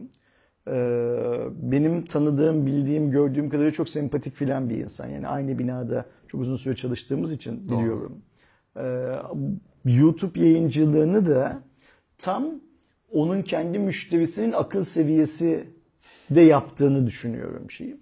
Geçen hafta sonu bizim evde Cüneyt'in bir YouTube yayını açıyor. Herhalde güncel bir şeydi. Bilmiyorum. Şu ayı mayı hikayesi var yani. O hikayenin devamı filan. Şey diyordu hmm, bu yasayla ilgili. Ne yapabiliriz ki diyordu. Tepki gösterebiliriz en basitinden. Yani. Haklı yok ya ne yapabiliriz? Bir şey yapamayız. O bir şey yapılamayacak noktaya geldik. Yani şunu söylüyordu Cüneyt Kabataslak. O yayında ben böyle izlemedim ama bizim evdekiler izliyorlardı. Duydum öbür tarafta masada bilgisayarda bir şeyler yaparken. Hatta sırf o yayını izlemeyeyim diye bir yer oyun bile oynadım yani onu da itiraf edeyim şeyde. Ee, ama duyuyorum adamın ne anlattığını. Şunu söylüyordu. Siz diyordu benim o işte ayılar için yapılmış çöp kutusunu açıp açamamamla videonun sonunu görmeden bir iki tane adam şey yaptığı için dalga geçmekle o kadar meşguldünüz ki diyor. Geçmişte de bunun gibi olaylara kafayı takmakla o kadar meşguldünüz ki diyor. Olayın özgürlükler ve demokrasi olayının hangi noktaya geldiğini kaçırdınız diyor çoktan. Bunu sadece ben kaçırmadım diyor Cüneyt, Özdemir. Siz de kaçırdınız diyor. Haklı aslında. Hiçbir şeye gıkınızı çıkarmadınız. Şimdi burada bana diyorsunuz ki konuşsana. Yiyorsa sen konuşsana'ya bağlıyordu yanında. İşte biz şimdi o konuşulamayacak noktaya doğru gel- geliyoruz. Öyle görünüyor. Bakalım gerçekten doğru mu görüyoruz? Ya da inşallah belki yanlış görüyoruzdur. var. Ha, çünkü şu an elimizde evet polyanlacılık oynamaktan başka hiçbir şey yok. Ee, yapabileceğimiz bir şey yok. E Ben şunu düşünüyorum abi yani en basit güncel konu işte atıyorum tırlardan inen Afganların videosu çekildikten sonra e, bu yasayla birlikte ben onları göremeyeceğim veya bunun bende endişe duyduğunu bak- evet kanıtlar ama Polyan- niye bunu görmeyeyim? Polyanlacılık oynuyoruz dediğim hikaye bu sosyal medya yasa tasarısıyla alakalı değil sadece. Biz genel anlamda her şeyde polyanlacılık oynamak zorundayız. Yani ülkenin ekonomisi iyi olacak diye ummak zorundayız. Dolar kuru düşecek diye ummak zorundayız. Dün iki tane misafirimiz vardı burada sektörden, Amerikalı büyük bir şirketten. Çocuklardan birisi, arkadaşlardan birisi dedi ki, ben dedi İstanbul'un kötü semtlerinden birisinde oturuyorum. Benim oturduğum semtte 6 bin liradan ucuz ev kirası yok dedi. 6 bin liradan ucuz yok. Asgari ücretten fazla. Ben kötü semtlerinden birisinde oturuyorum de özellikle diye de belirtti. Mesela son zamanlarda e, bazı iş kolları çalışacak adam bulamadıklarını beyan ediyor. Çünkü hiç kimse o 5500 lira fiyatla çalışmak istemiyor. Tabii. Aç kalırım. Zaten aç kalacağım diyor 5500 liraya çalışırsa. Niye bir de kötü? Niye bir de gideyim diyor e, inşaatta çalışayım bilmem nerede çalışayım bunun karşılığında filan diyorlarmış biz bunu duyuyoruz şey olarak. Ee, şimdi böyle bir noktaya hani fakirleşiyoruz benim Bana son bir yılda edilmeyen küfür kalmadı fakirleşiyoruz diyorum diye. Keşke zenginleşiyoruz diye bilsem. Mesela bu zenginleşsek keşke de bunu söylesek. Ya bak şu lafı ediyorum diye insanlar kızıyorlar. Ben diyor ki ben geçen yıl bu zamanlarda kendimi daha varlıklı hissediyordum. Bu yıl o kadar varlıklı değilim. Kendimi öyle hissetmiyorum. Cebimde yine param var Allah'a şükür. Ama sokağa çıktığım zaman cebimdeki parayla geçen yıl alabildiğim şeyleri alamadığımı fark ediyorum. Daha çabuk eriyor. Sırf ben sen bu durumda olan ne mutlu Türkiye'ye. Değil mi? Keşke. Yani ben buna razıyım. Herkes krallar gibi bir hayat yaşasın. Ben cebimdeki şu anki parayla ya çok kötü durumdayım bilmem ne filan diye dolanayım ortalıkta. Ben buna razıyım gerçekten. Ama iş öyle değil işte. Her noktada polyanlacılık oynuyoruz. Ve buradan geçeceğimiz yeni iPhone Plus, iPhone 14 Plus Türkiye'de haberindeki o mağazanın önünde sıraya giren 20-30 kişiden yola çıkarak ya diyorlar sen açsın bak millet gitmiş iPhone 14 Plus almak için şeye girmiş, sıraya girmiş diyorlar. Girmişler mi sıraya? Henüz görmedim abi ama giden olacaktır illaki yani. Neyse devam edelim. Evet iPhone 14 Plus da sonunda Türkiye'de satışa çıktı. Bildiğiniz gibi daha öncesinde sadece 14, 14 Pro ve 14 Pro Max olarak 3 farklı versiyona çıkmıştı. Zaten lansmanda da daha sonra gelecek demişlerdi. Sadece Amerika değil e, bütün dünyada da böyle oldu. Türkiye'de de bugün itibariyle iPhone 14 Plus satışa çıkıyor. Burada mavi, mor, gece yarısı, yıldız ışığı ve kırmızı renk opsiyonlarıyla satın alabiliyorsunuz. 3 farklı depolamayla geliyor. Bunlardan bir tanesi 128 GB'lık iPhone 14 Plus 34.999 liraya satışta. 256'lık olanı ise 37.599 liraya satışta. 512 GB almak isterseniz de 42.899 lira vermeniz gerekiyor. Apple şöyle bir şey dedi. iPhone 14 Plus, iPhone 14 ailesindeki en iyi bataryaya sahip olan telefon dedi. Ee, onun dışında aslında iPhone 13 ile hiçbir farkı yok aslında. 14 ile veya 14 Plus 3'ü de aynı cihazlar. Tabi ufak tefek farklılıklar var kamera tarafında ama işlemci bazında da aynı. Apple aynı işlemci kullandı vesaire vesaire derken 14 Plus Türk kullanıcılara da bu fiyatlarla hayırlı olsun. Ee, evet fiyatlar gerçekten de can yakacak seviyelere yükseldi artık. Özellikle iPhone 14 tarafına baktığımızda Pro'ları işin içine katmıyorum bile abi. Ben 12 pardon 128 GB iPhone 14 Plus'ın 34.999 lira olan fiyatının benim veremeyeceğim bir para olduğunu söylemek istiyorum sadece. Ben Başka söyleyecek veremem hiçbir lafım yok. Bundan daha ucuzu da yok galiba değil mi? Yani İşte bir- 64 GB Yok yok 128 ile başlıyor. işte. Yani en ucuz iPhone 14 Plus'ı almak benim için mümkün değil. Ben e, 34.990 35 bin lira bir telefona verecek kadar geliri olan bir adam değilim. Bunu söyleyeyim. E, ve böyle bir iPhone haberler silsilemiz var. Evet bilerek alt alta aldım ben de zaten. Biraz trajik, e, komik iki tane haber var aslında. Bunlardan bir tanesi dünyadaki en pahalı iPhone bildiğiniz gibi Türkiye'de satılmaya başlamıştı. Brezilya'yı geçmiştik. E, böyle olduktan sonra ismi iPhone turizmi oldu ve Türkiye'deki yaşayan vatandaşlar iPhone almak Bunu için biz düşünmüştük. Evet biz düşünmüştük aslında. Biz bir yapsak mı dedik ondan sonra vazgeçmiştik.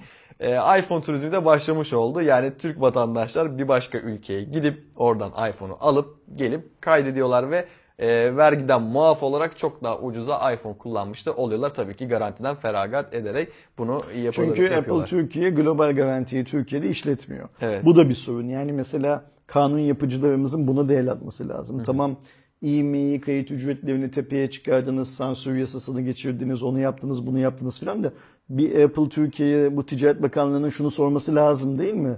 Sen bütün dünyada verdiğin garantiyi Türk halkına niye vermiyorsun? Şundan bir süre önce veriyordun. Yapıyordu evet. Artık vermiyorsun. Hatta Hani bak şey geçen hafta şey abi. dedik ya e, Xiaomi Türkiye niye çifte standart uyguluyor? Biz Türk yayıncılar olarak İngilizlerin yayınlarını izlemek zorunda mıyız dedik ya. İşte Apple'a da onu sormak lazım. Aynen. Sen bunu Yunan'a veriyorsun, Bulgar'a veriyorsun, Dubai'de yaşayana veriyorsun, Rusya, Zarta, Zurta herkese Aynen. veriyorsun. Türk insanını global garantiden muaf tutuyorsun. O şeyi e, galiba tam anlamıyla bitirmemiş de olabilir abi e, uluslararası garanti ama çok daralttı. Yani iki model sanıyorum model kodu işte atıyorum A1234 işte 1234 bilmem ne gibi kodu var e, iPhone 14'ler daha doğrusu iPhone serilerinde. Normalde o bütün seriler geçiyordu ama şimdi sadece 2 veya 3 tane ülkede satılan model e, fark etmez. e, bence de fark etmez bu saatten sonra. Hani hiç olmasın. Daha yani Hayır, olmasın yani. bakın ba- bak buradaki söylemeye çalıştığım şey şu. Sen eğer o sadece 2 ya da 3 modelin dünyada e, global garantiden yararlanmasını sağlıyorsan, standartın buysa o zaman sorun yok. Evet, aynen öyle. Ama sadece Türkiye'de o 2 ya da 3 modelin. O zaman sorun var. Yani benim söylemeye çalıştığım şey şu. Arkadaşım Tim Cook birader sen bu telefonu Amerika'da da sattığın zaman Türkiye'de sattığın aynı parayı kazanmıyor musun? Kazanıyorsun. Okey. Amerikalıya verdiğin imkanı Türk insanına niye vermiyorsun? Aynen. Bunu söyleyecek bakan lazım. Bunu soracak bakan lazım bize. Doğru. Bir de şöyle bir olay var. İnsanlar hani e, yurt dışına çıkır tamam çıkayım kaydettireyim diyor ama vizeyle de gitmiyorlar yani. Aslında orada da böyle bir olay var. E, Türkiye'ye tabii ki de artık kimlikle veya işte e, verdikleri sadece pasaportla veya girebileceğiniz ülkeler de var. Bunlar işte Ukrayna, e, Gürcistan, Kuzey Kıbrıs bizim e, Kıbrıs. Sonrasında e, yeni Sırbistan oldu galiba. O tip ülkelere gidip kimlikle girdikten sonra da yine kayıt yapabiliyorsunuz. Gerçekten de bayağı bir vergiden de feragat etmiş oluyorsunuz. Hani e, iPhone'ların fiyatları da çok yükseldiği için de bu şekilde yapabiliyorsunuz ama şöyle bir olay daha var abi. E, bizim karşı çıktığımız e-mail çakma hikayesi de inanılmaz artmış durumda hani e, ülkemizde. iPhone'lara çıkılıyor mu? Hayır ona yapılmıyor maalesef. Hani artık önüne Bizim de geçmeye çalışıyorlar ama bak bizim karşı durduğumuz dersen insanlar Türkiye'de buna sadece Hardware Plus'ın karşı durduğunu şey. Bu yasal bir şey olmadığı için Evet, karşı aynen duruyoruz. Şimdi bu ne zamandan beri yasal değil? Bu eskiden etik değildi.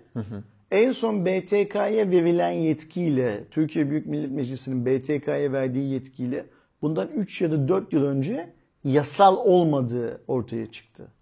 Okey. Yasal olmadığı için bizim önermediğimiz, karşı durmadığımız, önermediğimiz bir şey bu. Yani eğer yasal olmayan bir şeyi önerirsen, mesela Sayın Kemal Kılıçdaroğlu geçen gün kaçak sigara. kaçak sigarayı önermiş. Bu yasal değil, öneremezsin bunu. Onu öneriyorsan o zaman yasal olmayan başka şeyleri de önermen lazım. Şimdi yasa dediğimiz şey, bak hep aynı şeyi söylüyorum. Kanun, kural dediğimiz şey başkaları için yapılmış değil efendim. Bizim için yapılır. Hepimiz uyacağız. İstisnalar mevcut. İşte ambulans emniyet şeridini kullanacak. Evet. Okey bu bunun istisnası. Ee, e-mail'i kaydettirdiğin zaman kullanabileceksin. Bu bunun istisnası filan. Ee, benim söylemeye çalıştığım şey şu. Ya yasalara uyuyorsundur ya yasalara uymuyorsundur. Aynen. Bir adam cinayet işleyip yasada uymadığı zaman cezalandırılıyorsa başka bir adam kaçak e-mail'i atıyorsa bak bunu meslek olarak yapıyorsa ve cezalandırılmıyorsa o zaman ortada bir adil olmayan düzen var demektir. Evet. Benim durduğum nokta bu. Mesela bak hep aynı örneği veriyorum. Yine aynı örneği vereceğim. İçişleri Bakanlığı arabalardaki siyah camın terör konusunda bu kontrolleri zorlaştırdığını söyleyerek yasaklanmasını karar verdi.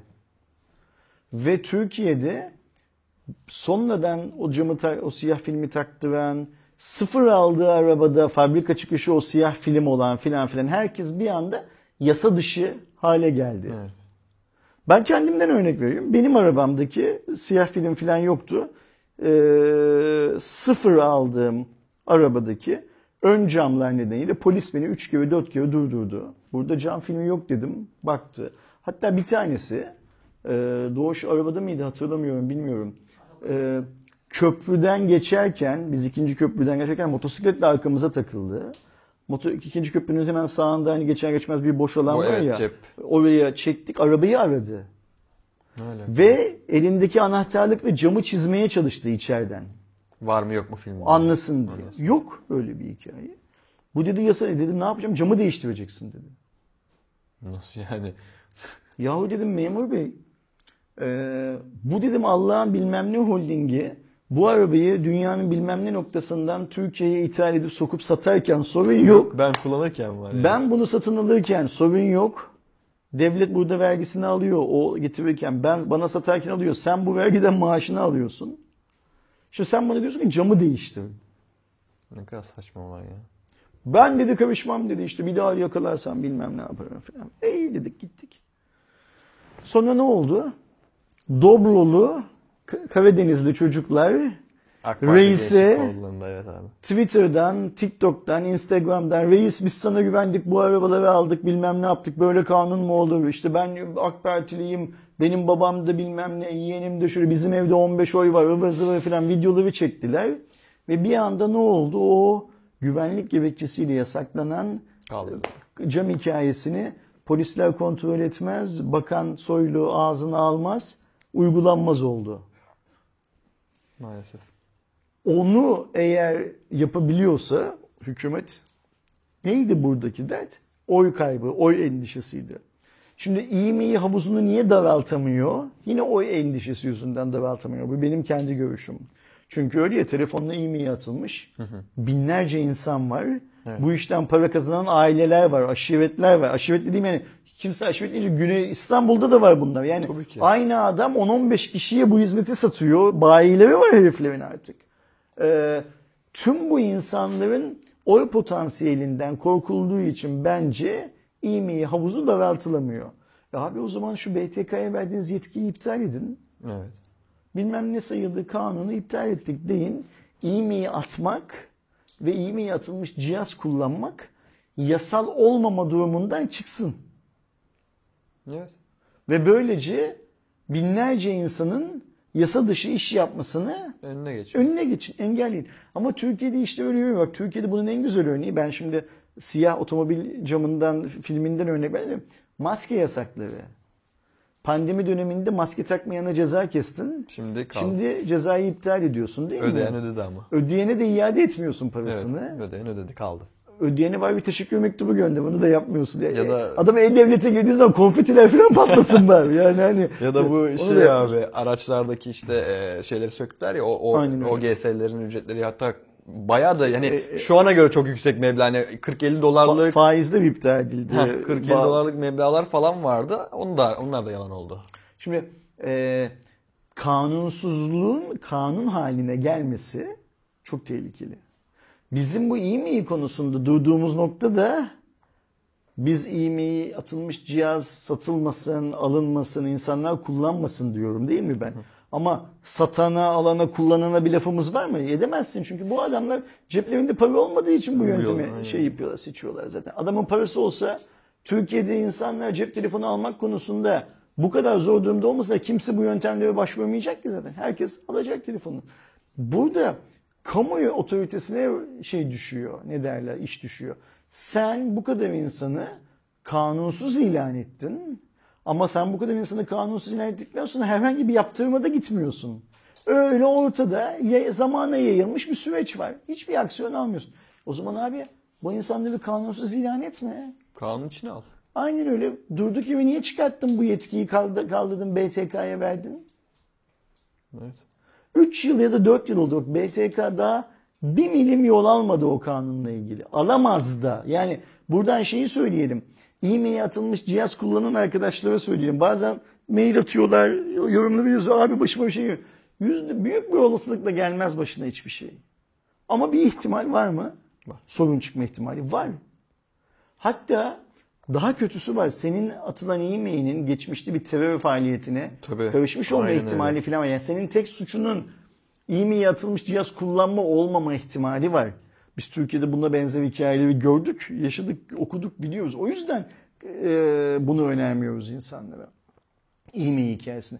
Ve istiyoruz ki devlet bunu ya e-mail havuzunu daraltsın. Ya da serbest yani 4.5G sinyali alan 66 çift sıfırları 33 onları. 33 onları bilmem neleri falan sıfırlasın, çıkartsın ya da serbest bıraksın. Ya da vergi barışı tarzında bir e-mail barışı ortaya çıkarsın. Desin ki arkadaşlar e-mail atılmış telefon kullanıyorsunuz. 31 Aralık 2022'ye kadar işte gidin vergi dairesine şu parayı ödeyin. Siz Bu de. iş çözülsün desin. Yani bu hiç yapmadığımız bir şey mi bizim? Biz bunu her yıl vergisini ödemeyen adamlara yapıyoruz Af bunu geliyor. zaten. Af geliyor. E, Köprüden para ödemeden geçene af geliyor. Ee, adam öldürüp içeriye giren herife af geliyor. Çıkıyor bir daha işte öldürüyor. Bu en son şeydeki e, Kadıköy'deki patlayan evde bomba yapan evet. heriflerden bir tanesi. Böyleymiş afla çıkmış katil herif bomba yaparken evi uçuyormuş bu sefer de. Biz bunların hepsini affediyoruz. Ama cebinde parası olmadığı için telefon iyi teknoloji kullanma özlemindeki insanlara e-mail affı çıkarmıyoruz mesela. Sonra da bu sistemde en kötü olan ben e-mail atılmış telefon önermiyorum diye Ersin oluyor. Eğer Türkiye şöyle bir ülke haline geldi Eren. Üç maymunu oynarsan herkes seni çok seviyor. Görmedim, duymadım, bilmiyorum. Bunu yaparsan herkes seni çok seviyor. Ama ya burada bir olgusal sorun var. Fundamental bir sorun var.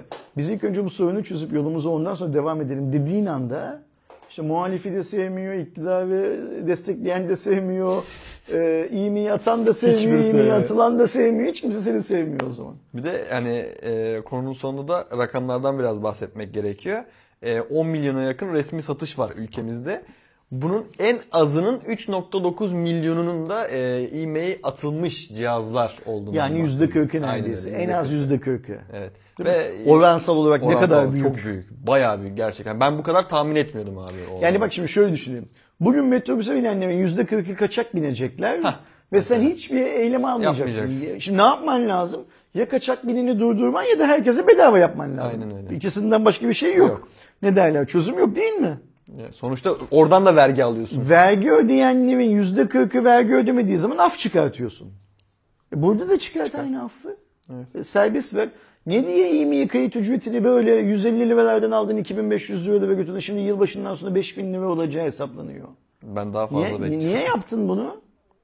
Yani dert insanların sürekli e, yurt dışından getirilen telefonları kaydettirip satmalarını falan engellemekse al işte senin adına olacak fatura bilmem ne falan. Bunun önlemini almak çok kolay ama sen kalktın 150 liralık e-mail kaydını çok kısa bir sürede 2500 liraya çıkardın. 2700 lira galiba. değil mi? 2732 lira şu an. Yılbaşından sonra 5000 lira olacağı söyleniyor. Ya biz bu ülkede 5000 liralık telefonları amiral gemisi olarak isimlendiriyorduk şundan 2 iki sene yıl abi. önce. 2 sene. Aynen öyle. Benim 5 yıl önce mi 6 yıl önce mi ne çektiğim 2000 liradan fazla cep telefonuna para vermem videosu var Allah aşkına. E-mail kaydı olmuş 2700 lira. Sen hangi telefona 2000 liradan fazla para vermiyorsun? Lan kendine gel deseler haklılar. Şu. O yüzden eee biraz önceki sansür yasasında olduğu gibi uygulayacaksan yasa çıkartacaksın. Adil uygulayacaksın. Adil uygulayacaksın. Köprüden geçmeyeni, vergi vermeyeni, bilmem ne yapmayanı affediyorsan İğmeyi çaktıranları da affedeceksin. İğmeyi çakanları da affedeceksin. Onlara da diyeceksin ki gel bilmem ne iş koluna dahil ol. Hı hı, Aynen. İğmeyi çakıcı olarak sen de vergini öde diyeceksin. Ama bunların hiçbirisini söylemeden sadece bazı kanunlar çıkartıp Evet. o kanunları da canının istediği gibi uygularsan işte o zaman olmuyor. O zaman birileri senin yaptığın işleri beğenmiyor. İşte yıl sonuna kadar da 500 bini e, aşacak bir e, yolcu beraberinde kayıt yapılan cihaz olması da bekleniyormuş böyle bir anekdot. Sadece var. 500 yani e-mail'sini resmi olarak Evet, resmi olarak. sadece 500 bin. Aynen öyle. Bir sonraki haber yine iPhone tarafından geliyor. Bu da trajikomik bir haber. Dün ortaya çıktı hatta veya ondan önceki günde Bu olabilir. Türkiye'nin şeyi işte. Gerçekleri. Röntgeni bu Ee, Türkiye'nin. Malatyalı bir genç otomobilini hayallerini süsleyen bir telefon olan iPhone 14 Pro Max'e takas ediyor. Ee, Malatya'da yaşayan 25 yaşındaki Yasir Aksaç 55.000 TL değerindeki 2001 model Lada Samara'sını iPhone 4 Pro Max'e takas ediyor.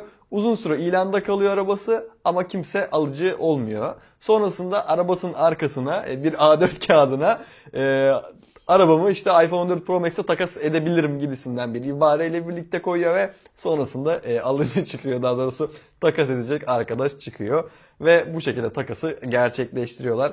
Evet hani araba parası oldu telefon diyorduk ama gerçekten bunu somut bir şekilde sunmuş Burada oldular. insanlar Yasin'e gülüyorlar ya. Burada insanların aslında aynaya bakıp gülmeleri gerekiyor.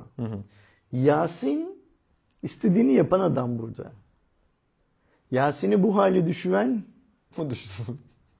Gerçekten Aa, düşünsün. Aynen öyle. Yani hani Yasin'in ne derdi var? Yasin arabasını satabilirse. Ki zaten e, açık- Gidip pa- telefonu alacaktı Heh, zaten. Aynen öyle. Aynen öyle. Bir de açıklamasında da şunu diyor. Benim de bir telefona ihtiyacım vardı demiş. İşte yani. Okey o, o mutlu alan satan memnun. Hiç Ya bak işin kötüsü şey yok. bu olay Malatya'da oluyor. Evet. Yani Malatya'da 2001 model miydi? abi? 2001 2001 model, model Lada'nın arkasına ben bu arabayı iPhone e, 14 Pro Max ile takas edeceğim yazdığın zaman birisi iPhone 14 Pro Max'i alıyor geliyor kapını çalıyor. Çok ilginç ya yani. E, Ülkede neler neler dönüyor. Bunun şöyle bir şeyi de var. Ee, lütfen akademisyen arkadaşlarımız yani iktisadi anlamda akademisyenlik yapan arkadaşlarımız onu da düşünsünler. Hmm, biz takas ekonomisinden reel para ekonomisine yüzlerce yıl önce geçtik. Yani Türk halkı olarak, dünya olarak geçtik. Hani ilk önce altındım altındı bilmem neydi falan. Sonra aslında maddesel olarak hiçbir değeri olmayan banknotlara geçişimiz var ya. Bu e, takas ekonomisinin halen insanlara ne kadar cazip geldiğini. Bak mesela iPhone 14 Pro Max'i alan adam Yasin'e şey demiyor. Ya bu parayı sana vereyim de diyor git kendine bir iPhone 14 Pro Mesela alayım demiyor. Arabayı alıyor. Gidiyor yok telefonu alıyor Yasin'e veriyor. Veriyor. Yasin de ona arabayı veriyor. Yani Daha mantıklı geliyor. bunun bu anlamda bile incelenmesi gerekiyor. Artık ikti, sos, iktisadın sosyoloji diye bir tarafı var mı bilmiyorum da birilerinin o anlamda bile bunu düşünmeleri lazım aslında. Ama açıklaması çok güzel Yasir'in yani. Demiş ki yeni çıkan telefonu hayalimdi. Nakit param yoktu. Garajda boş yatıyordu araba demiş. Nakitim yoktu zaten. Telefon alacak gücüm de yoktu. Ben de neden bir telefonla aracımı takas etmeyeyim diye düşünmeyeyim diye. İşte bu kadar. Bu kadar yani. Aynen. kadar. Bir sonraki haberde göz bebeğimiz diyebileceğimiz TOG'dan geliyor aslında. TOG ve Paysel'den işbirliği geldi. Artık seyir halinde bile e, TOG cüzdan ile ödeme yapılabilecek. Hani güzel gelişmeler aslında bunlar. E, Türkcell ile yeni bir işbirliğine imza attıklarını duyurdu TOG ve sonrasında da anlaşma kapsamında yenilikçi ödeme sistemlerini ve dijital finansal çözümlerini Paysel altyapısını kullanacağını açıkladılar. Ee, kurucu ortaklarımızdan Turkcell'in yeni nesil ödeme platformu Paysel ile mobility ekosistemimize yenilikçi ödeme sistemleri ve dijital finansal çözümleri entegre etmek için stratejik işbirliğine imza attık diye ifade etmişler. Yani TOG diyor ki biz daha ortaya arabayı falan çıkarmadan diyor. Bizim bu arabadan vereceğimiz şarj hizmetlerinden şundan bundan Turkcell'in ne kadar daha çok para kazanacağını şimdiden formülize ettik diyor. Evet. Ben bu bülteni okuduktan sonra şeyi merak ettim. Ee, tek yöntem Paysel mi olacak? Burada Bence ödeme olmaz yöntemi. abi. İşte olmaması lazım zaten şey olarak. Yani evet ortaklarından birisi olduğu için böyle bir işbirliği normal ama hani tabii ki de farklı Şimdi- bir sistem olması gerekir. Eğer tek yöntem Paysel olacaksa bu rekabete aykırı bir şey zaten. Teker oluyor. Ee, tek yöntem Paysel olmayacaksa da o zaman bu haberi piyasaya salmanın çok fazla bir şeyi kalmıyor, ee, anlamı kalmıyor. Daha önce Zorlu Center'da arabayı e, görücüye çıkartıp akvaryumun içinden insanlara gösterip Vestel'in sırtı kaşınmıştı. Şimdi de diğer ortak olan Türkcell. Turkcell'in sırtı kaşınıyor. Bunlar yapılırken ne oluyor? Ne oluyor? Özilhan'ın Anadolu grubunun patronunun söylediği şeylerden yola çıkarak yorum yapanlar yalanlanıyor. Yani ben hep buradan şeyi anlıyorum. TOG yönetiminde de böyle bir bir yerlere yaranma ya da birilerine dışlama bilmem ne yapma filan şeyi var demek ki. Ne derler? Ee, hastalığı var. Bakalım bir 29 Ekim olsun şu arabayı bir banttan indirsinler de hayırlısıyla. Evet. Ondan sonra konuşacak çok şey var. Ee, tabii ki sadece TOG bununla kalmıyor. Ee, TOG Trugo ile ilk şarj cihazlarının kurulumunu da Bolu'da yaptılar. Fotoğrafları vesaire çıkmıştı, videolar, haberlere de çıktı. Ve hani kurulumu yaptıktan sonra da artık hani Bolu'da da bunu Trugo'da görmüş oluyoruz Yok aslında. sen orada şey söylüyorum. Ben de o fotoğrafları, videoları falan gördüm ama fotoğraflardan anlaşılmıyor. Videolarda da belirli. Şu anda cihazlar çalışıverdi mi? Ee, sanırım değil abi. Ha, Sadece kurulumuna başlanmış. Okey. Yani e, atıyorum alt, altyapısı hazırlanmış veya ondan Yani sonra kutu oraya konulmuş. Kutu oraya Yani konulmuş. benzin istasyonundaki pompa var da o pompadan daha benzin Akmıyor. akmıyor. Aynen, değil mi? şu an için Ya da akmıyor. musluk var da su akmıyor pozisyonunda. Evet. Okey. Ya doğru anlamışım. Kaçırdığım bir şey Evet yok. aynen Tamam. öyle abi. Ee, Bolu High- Highway diye geçti zaten dinlenme tesisinde 6 adet şarj cihazının kurulumunun yapıldığını bildirdiler. Şarj cihazlarında yakında hizmete sunulacağı da açıklandı. Ee, yakında da garip bir kavram burada. Biz 29 Ekim'de banttan ilk arabayı indiriyoruz. Eyvallah. Yakın ne kadar yakın? 29 Ekim'den de mi yakın? o gün mü sonrasında mı? Yani şimdi şunu düşünmek lazım. 29 Ekim'de banttan indirdikleri ilk arabayı büyük bir ihtimalle Sayın Cumhurbaşkanı'na hediye edecekler ya. Sayın Cumhurbaşkanı şeyden Gemlik'ten şeye giderken, Ankara'ya giderken Bolu'da Durup arabasını, otomobilini şarj edebilecek mi? Edemeyecek mi? E tabii ki de edecektir abi yani. Hazırlarlar değil mi o güne Ben- 29 e, Ekim'de? yani.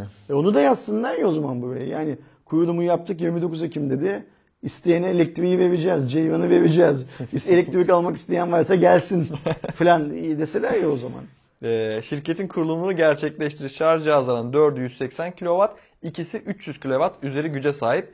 Ee, videoda kurulum aşamasına baktığımızda da zaten hani şeyi görüyoruz. Star Charge'dan böyle alınan 180 kW'lık çıkışı falan orada da zaten göstermişler. 300 kW'lık şarjı ise e, geçen hafta duyurusunu e, si- yaptılar ve Siemens tarafından üretildiğini, o ünitelerin daha doğrusu Siemens tarafından üretildiğini de burada Eğer de oluyoruz. Yani bir TOG şirketi olan Turgo 300 kW'lık şarjları Türkiye'de yaygınlaştırabilirse Çok güzel bir şey. bu güçteki şarj istasyonlarına sahip aynı zamanda en büyük ağda olacak. Evet, Onu doğru. da söylemek lazım. Bu tüm marka ve model elektrikli otomobil kullananlar için çok önemli bir haber aynı zamanda. Aynen öyle. E, ve toplamda 12 tane soketi olacak. Yani 12 tane Bolu'daki araç. Evet, Bolu'daki. şarj. 12 Altısı hazır, bir altı tane daha yapılacak. Evet, şu an için öyle yani 4'ü öyle, 2'si öyle 6 tane daha gelecek ve şarj cihazları tüm elektrikli araçlara da hizmet vereceğini de buradan söyleyebiliriz. Umarım hani sadece TOG değil BMW'den tutup diğer e, işte EQC, Mercedes'in bilmem Öyle ne. olması lazım. Herkes de bunu kullanır veya Tesla o da ülkemize artık ne zaman geleceği belli değil ama hani e, şirkette kuruldu vesaire. Bir sonraki haberde e, Meta'dan geliyor Meta şirketinden. Quest Pro 4 kat daha fazla bir fiyatla geliyor. Hayal kırıklığı değil mi? Evet, Nasıl büyük bir hayal kırıklığı aslında. Hani günümüz artık VR'a dönmüşken, arttırılmış gerçekliğe Bu arada dönmüşken. VR'ın Meta'nın falan da gazı bence biraz kaçıyor son Evet, zamanlarda. sanki, yani bundan bir 3 ay önce falan daha şeyken, daha çok konuşulurken işte Facebook'un bu yeni başlığını e, yakın zamanda satışa sunacağı Facebook'un değil Meta'nın Meta. özür diliyorum. Sunacağı filan haberleri varken sanırım bu hikaye daha bir sıcaktı. Amerikalılar sıcak derler ya böyle şey.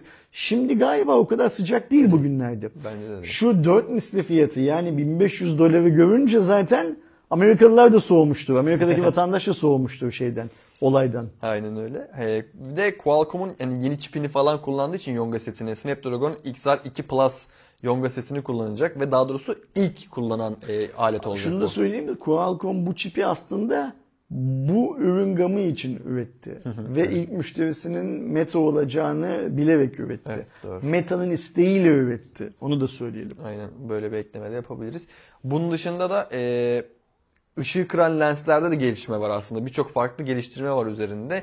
Burada da lensin istiflemesi de %40 küçültülmüş. LCD ekran %37 daha fazla PPI sunuyor ve renk gamında da 1.3 kata kadar daha fazla da renk sunabileceği de söyleniyor. 4 kat daha fazla da çözünürlük elde edilmiş böyle bir şey. E, yani böyle bir arge yapıldıktan sonra. E tabii ki hani Birçok farklı sensör de var içerisinde. Bunlardan işte 10 adet e, VR ve MR sensörü de içerisinde bulunacak. Snapdragon XR2 Plus işlemcisinin daha doğrusu Yonga setinin içinde ve kontrolcüsü de var bildiğiniz gibi elimizde tuttuğumuz vesaire. Burada da Snapdragon 662 Yonga setini kullanacak ve 3 tane de kamera içerisinde yer alacak. Fiyat kısmına geldiğinizde zaten 4 kat önceki nesilden fazla olarak da 1500 dolara ve üzerinde satılması da planlanan buymuş. Geçiniz. Bence de yani 1500 doları bırakın Amerikalıyı diğer hiçbir ülkedeki e, ikisi de kişilere tercih etmez diye düşünüyorum. Yani 1500 doları şöyle verir insanlar. Mesela burada eğer hmm, herhangi bir spor müsabakasını içeriden izleme şansın varsa mesela Formula 1 arabasının içinden hayranı olduğun, fanatiği olduğun adamın görüş açısıyla yarışı izleyeceksen o gecikmeye sahip- onu sana sunuyorsa 1500 dolar verecek adamlar çıkar. Bir NBA basketbolcusunun omuzundan, onun baktığı açıdan izleyeceksen bir çıkar. İşte porno sektöründe buna verecek olanlar olacaktır. Bahis, at yarışı bilmem ne Evet. filan gibi işte bu biz Türkiye'de çok bilmiyoruz ama köpek yarışları bilmem ne tavşan kaçtı Aynen. muhabbetleri filan. Okey. Bunları verecek adamlar mutlaka çıkacaktır ama 1500 dolar fiyatla bu ürünün e, bir tüketici ürünü olması, Çok zor. yaygın bir ürün haline gelmesi mümkün değil. Çok zor yani. Özellikleri ne olursa olsun mümkün değil. Şu yüzden mümkün değil. Dünyada hala çok küçük bir yüz ölçümünde 5G kullanılabiliyor. Türkiye'yi boş ver. Dünyada hala kullanılıyor. Şimdi bu saydığımız futbol meraklısı, yarış meraklısı, Formula 1 meraklısı, e, porno izleyecek adamların hepsinin o lokasyonlarda olması gerekiyor buradan maksimum verimini alabilmesi için yayını yapacak olan kişinin de orada olması bilmem ne Tabii. falan gerekiyor. Bugünün şartlarında Mark e, çok ütopik bir şey ortaya çıkarttı. Şeyi unutma. Hani bir Samsung lansmanı vardı ya. insanlara Samsung'un VR setlerini taktırıyorlardı izletiyor, Barcelona'da. Mark da sahneye çıkıyordu. Mark o günden beri bu işi çok büyük yatırım yapıyor. Geldiği nokta bu noktaysa hala başladığı yerde demektir. Daha bir adım ileriye gidememiş demektir hala. Yani bence burada fiyattan öte e, kendilerini düşünmeleri gerekiyor. Nasıl geliştiririz kendimizi diye. Bir sonraki haber ise burada Apple tarafından geliyor. iPhone 14'lerde bildiğiniz gibi kaza algılama e, sensörleri var veya işte içerisindeki çip geliştirilerek böyle bir özellik kazandı. Ama iPhone 14 kullanıcıların başı e, burada dertte daha doğrusu acil servislerin başı iPhone 14 ile dertte. Çünkü kullanıcılar e, bir eğlence merkezine gittiklerinde, roller coaster'a bindiklerinde vesaire veya çarpışan arabaya bindiklerinde kaza algılama sensörleri devreye giriyor ve acil servisleri aktif ediyor. Atıyorum cebimdeyken telefon e, ben burada eğleniyorken acil servis arıyor diyor ki yönlendir burada bir kaza Bunu var kim diye. söylüyor? Evren söylemiyor. Evet. The Wall Street Journal'ın haberine Aynen göre. öyle, bunu bu habere göre. Yani Şimdi bazı yayınlar vardır. Söyledikleri her şeye güvenirsiniz. İşte Wall Street Journal'da onlardan bir tanesi. Yani işkembeden yapılmış bir haber Evet, bilmem değil. ne filan filan değil. Nitekim eğer Wall Street Journal'daki makalenin tamamını okursanız Wall Street Journal makalesinde kimin başına geldiği, Evet. hangi call center'ın arandığı, o call center'ın yöneticisinin yakın zamanda benzer aramalar alıp almadıkları konusunda yani benzer arama dediğim uyarı mesajı bunlar aslında. Alıp almadığı konusunda bilgi verdiğini bilmem ne filan filan da görüyoruz. Ve ortaya şu çıkıyor. Apple yine her zaman olduğu gibi e, olgunlaşmamış bir teknolojiyi ben bunu da yaparım diye piyasaya saldı. Aslında hiç şey değildir, alışkanlığı değildir. Apple teknolojiyi biraz da oturduktan sonra getiren Ama burada şey şirkettir. ilk ben yaptım hikayesi vardır ya yapalım bir yandan da. Evet, o evet. anlamda söylüyorum yani. Evet. İlk ben yaptım. Yaptı işte yaptığın şey bu kadar. Dünyadaki bütün e, acil servis hatları senden şikayet, ediyorlar Şikayetçi, şu anda. Aynen öyle. Ve direkt yönlendirme yapıyor yani. Hem polise hem acil durum işte 911 Amerika'daki e, acil servisleri. Buraya yönlendirme yapıyor. Adamlara gidiyor. Hiçbir şey yok. Vakit kaybı. Ayrıca Amerika'da e, 911'i gereksiz yere aramak çok büyük suç. Tüm eyaletlerde çok büyük suç. Yani biz bu haberde şeyi göremiyoruz ne yazık ki. Bu aramaları yapan insanlar ceza almışlar mı almamışlar mı falan göremiyoruz ne yazık ki. Sanmam- Ama ben tahmin ediyorum ki uzun vadede tüm eyaletler e, do- 911'ler her eyaletin kendi iç işlerinden sorumlu. Tüm eyaletler bu aramalara ceza vermeye başlarlar. Yakında onu da okuruz. Bence de. YouTube'da zaten videosu yapıldı. Ee, ünlü bir YouTuber tam ismini hatırlamıyorum ama bayağı izlenen bir videoydu zaten. Bir tane hurda bir arabanın içine bağlıyor iPhone 14'ü ve bir tane yine başka bir hurda arabaya vuruyor ve denetime bakıyor işte. Bakıyor e, gerçekten de çalışıyor vesaire. Biz de son zamanlarda bunu gördükten sonra Ay- Aydoğan'la bir konuştuk bu konuyu da aslında. Biz bunu bir test edelim. Türkiye'de yapalım, edelim gibisinden. Ben teyit etmek istedim Apple'dan bunu. Apple Türkiye'yi aradım. Dedim ki böyle böyle bir özellik var bizde aktif mi? Çünkü işte uydu Bizde Türkiye'de aktif mi? Evet Türkiye'de aktif mi diye. Çünkü hani e, uydu servisi var bildiğiniz gibi işte o da yeni özelliklerden bir tanesi. Sadece şu anda Amerika kıtasında aktif olarak çalışıyor. Ama kaza algılama özelliği tüm e, ülkeler yani global olarak açılan bir şey. Türkiye'ye sorduğumda Apple Türkiye'ye sorduğumda evet dedi aktif. Acil servisleri yönlendiriyoruz biz böyle. 112 ederek arıyor dedi yani. Normal telefon içerisinde hat olmasa bile yine arama yapabiliyorken yine kaza algılamada da burada bunu gerçekleştirebilir. İleride e, Aydoğan'da belki bu videosunu çekeriz. Bir roller coaster veya işte bir çarpışan arabaya binip e, iPhone 14 ile beraber böyle bir kafa kafaya e, çarpışma durumunda öyle bir videoda çekebilme ihtimalimiz Bence var. iyi fikir yapın bunu. Off the record'da Ee, söylemiş olurum yani Cuma raporu izleyenlere. yap, yapın bunu iyi fikir bu. Yani. Devam edelim. Bu sefer de yine ülkemizden ama Avrupa'ya kayacağız. Getir Avrupalı rakibini satın alıyor. Yani büyük bir iş İyi aslında. durumda olmayan rakibi. Evet, iyi durumda anlamda. olmayan bir rakibini satın alıyor. Getir bu defa da Avrupalı rakibi Gorillaz'ı satın almak için kolları sıvıyor. E, masaya da oturmuşlar beraber iki şirket kafa kafaya verip. Geçen sene 3 milyar dolarlık değerlemeye ulaşan Gorillaz Avrupa'nın 6 farklı ülkesinde ve Amerika'da New York'ta faaliyet gösteriyor. Alman merkezli hızlı teslimat uygulaması Almanya'da 21 şehirde de teslim de yapıyor. Getir Avrupa'daki teslimat hacmini ve pazar payını arttırmak için de bu satın almaya da çok önem verdiği de eklenmiş. Ee, ama herhangi bir şekilde fiyat teklifi vesaire şu an henüz belli Ayrıca değil. Gorillaz'ın sahibi de bir Türkmüş. Evet, Kaan Türk. Sümer adında bir Türk Girişimci. girişimciymiş. Aynen öyle. E, Gorillas çok yakın zamanda 300 tane Avrupa'daki 300 tane çalışanını da işten çıkarmış. Evet. Gorillas'ın finansal anlamda iyi durumda olmadığı da çok bilinen bir şeymiş ne derler. Biz tabii Türkiye'de faaliyet göstermediği için bilmiyoruz neyin ne olduğunu. E, getirdi batan geminin mallı misali e, rakibi zor durumdayken rakibinin batmasına izin vermeyip onu satın almayı tercih etmiş. Bu şey ne derler e, çok hani kapitalist bir e, Tabii. yaklaşım zaten. Çok mantıklı da yani kapitalist olması kötü olduğu, mantıksız olduğu anlamına gelmiyor. Çok mantıklı bir yaklaşımda. Ama burada tabii şöyle bir hikaye var. Bunun bize ne faydası var?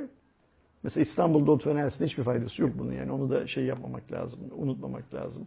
Ben Getir kullanıcısı da olmadığım için ve e, Samsung'un eski kurumsal ilişkiler memuresi Dilge Hanım'ı, Dilge Bektaş'ı Samsung işten çıkardıktan sonra Getir işi aldığı için, Getir'i de cep telefonundan sildiğim veya kullanmadığım için beni çok fazla şey yapmıyor, ilgilendirmiyor. Ama hani şunu düşünüyorum. Ee, evet biraz kapitalist bir hareket ama en azından getir ulaşamadığı ülkelerde de bir hizmet sunabilmek için mesela atıyorum e, şu an net olarak emin değilim ama e, burada Gorillas mesela İspanya, İtalya, Danimarka ve Belçika'da çekilebileceği konuşuluyorken şimdi o ülkelerde de tekrar hizmete devam edebileceği anlamına da geliyor bu getirle beraber. Hayırlı olsun. Böyle bir olay daha var.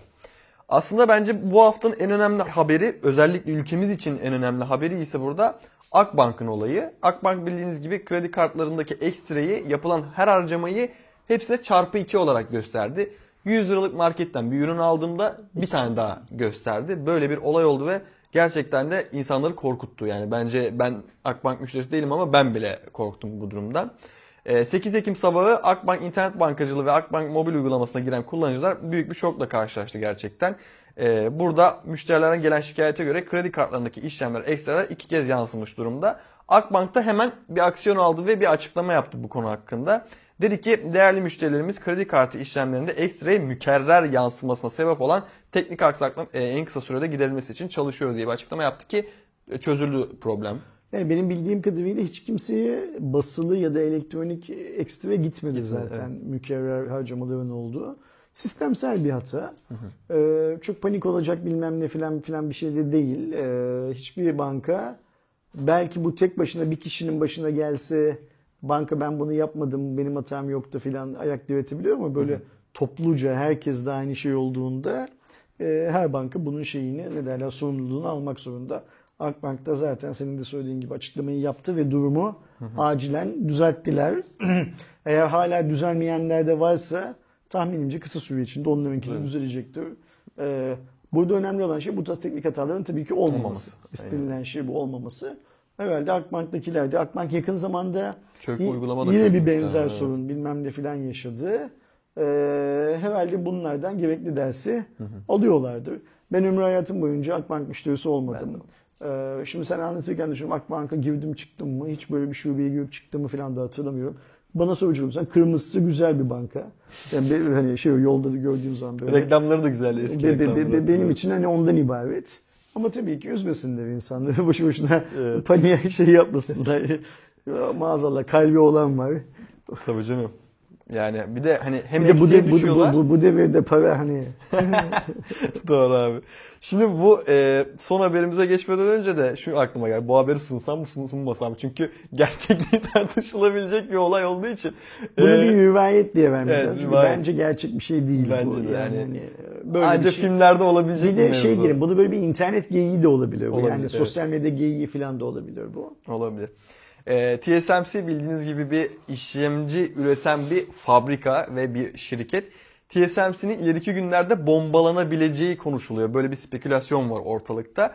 Bunun sebebini de aslında Rusya-Ukrayna e, savaşından sonra da Çin ve Tayvan arasında olan e, Daha önceden de var olan ve Evet. daha da ateşlenen durum. Aynen öyle. Ee, Çin'in işte Tayvan'a karşı olan tutumu, hava sahasını ihlal etmesi gibi durumlardan dolayı e, TSMC'nin de Tayvan'ın büyük bir şirketi yani aslında büyük bir gelir kapısı da olduğunu da e, varsayarak burada bir... TSMC dünyanın da en büyük şirketlerinden Evet, bir tanesi. aynen öyle abi. Böyle bir olay olduktan sonra sonuçta TSMC'nin ne olacağı aslında çünkü olası bir savaş durumunda dünyayı etkileyebilecek bir şirketin işlemcilerin üretememe durumundan dolayı da böyle bir olay çıkıyor ortaya. Peki neden böyle bir olay var onu da aslında e, anlatmak lazım. Otoriteler Yonga sektörünün 1 trilyon dolarlık bir darbe vurulacağını belirtiyorlar. Eğer böyle bir savaşın gerçekten sıcak bir savaşın ortaya çıkma durumunda. Beklenilen şey şu. E, özellikle Rusya'nın Ukrayna'ya girmesinden sonra Çin'in de Tayvan'ı e, işgali konusunda eskisi kadar korkak olmayacağı ve bir, bu işgali gerçekleştireceği. Evet. Bu işgali gerçekleştirirken de TSMC'nin fabrikalarının bombalanabileceği Evet doğru. şey buradan çıkıyor. İhtimal hani konuştuğumuz ihtimal bu. Yani TSMC'yi bombalayacak olan güçler şey değil. Rusya güçleri, Ukrayna güçleri falan değil. Çin eğer işgal harekatını, harekatını başlatırsa bu olası bir şey. Aynen öyle. Ee, her, hiç kimsenin olmasını istemediği büyük bir ihtimalle dünyada. Ama olabilecek bir şey. Nitekim yakın zamanda da Pelosi'nin işte Tayvan'a gidip Amerika'nın desteğini söylemesi falan da Çin'i geriye adım attırmak için yapılan boy göstermelerden başka bir şey değil. Ama böyle bir şey masada var mı? Var. Bombalanırsa ne oluyor? Heh, şimdi o, o konuyu anlat, anlatıyorsun sen. Ya, evet yani bombalanırsa şöyle bir şey olacak. Üretim duracak. Araba, telefon, saat, Şimdi şöyle bilgisayar, e, kettle bütün hani aklınıza gelebilecek bütün işlemciler tehlikeye girecek yani. TSMC'nin fabrikası olmadan dünyadaki çip üretiminin talebi karşılaması mümkün değil. İmkansız abi. Mümkün değil. TSMC üretici ama onun da ham madde aldığı yerler var. TSMC'de ham maddeyi ağırlıklı olarak Amerikan şirketlerinden, Amerika Birleşik Devletleri'ndeki şirketlerden ve Hollanda'daki Hollandalı ve Amerikalı şirketlerden alıyor şey olarak malzeme- bileşen- ağırlıklı olarak sadece buradan değil, ağırlıklı olarak buradan alıyor. Keza buradan bakarak Samsung'un da kendi çift fabrikasındaki ham madde ihtiyacının büyük bir kısmını Amerika Birleşik Devletleri'nden ve Hollanda'daki fabrikalardan karşıladığını şey yapmak lazım. Yani TSMC tek başına sıfırdan her şeyi üreten bir şirket değil, ama dünya çip ihtiyacında çok kilit bir şirket. Bombalanırsa İptal. dü- dünyadaki eee, çok garip bir şey. Şöyle bir şey. Evet. Şimdi bu Amerika'daki ve Hollanda'daki şirketlerin ham madde fiyatlarını hemen düşürmeleri gerekiyor bombalanırsa. Niye? Çünkü TSMC'nin fabrikasının olmadığı bir ortamda kalan fabrikalar, çip üreticileri bu ham madde stoğunu tüketebilecek kadar büyük değiller. Yani çip krizi bir anda tersine dönmek zorunda. Evet. Ama bir yandan da TSMC üretemediği için nihai ürünün yani TSMC'nin ürettiği ürünlerin Samsung tarafından bir başka fabrika tarafından üretilmiş ürünün fiyatlarının da acayip artması söz konusu. Yani hiçbir anlamda mantıklı bir sonuç üretemiyorsun. Ham madde fiyatı düşmek zorunda. Niye? Fabrikalar o ham maddeyi alıp nihai ürün üretecek olan fabrikalar bütün o piyasadaki ham maddeyi alamazlar. Ham madde bollaşınca fiyatı düşer.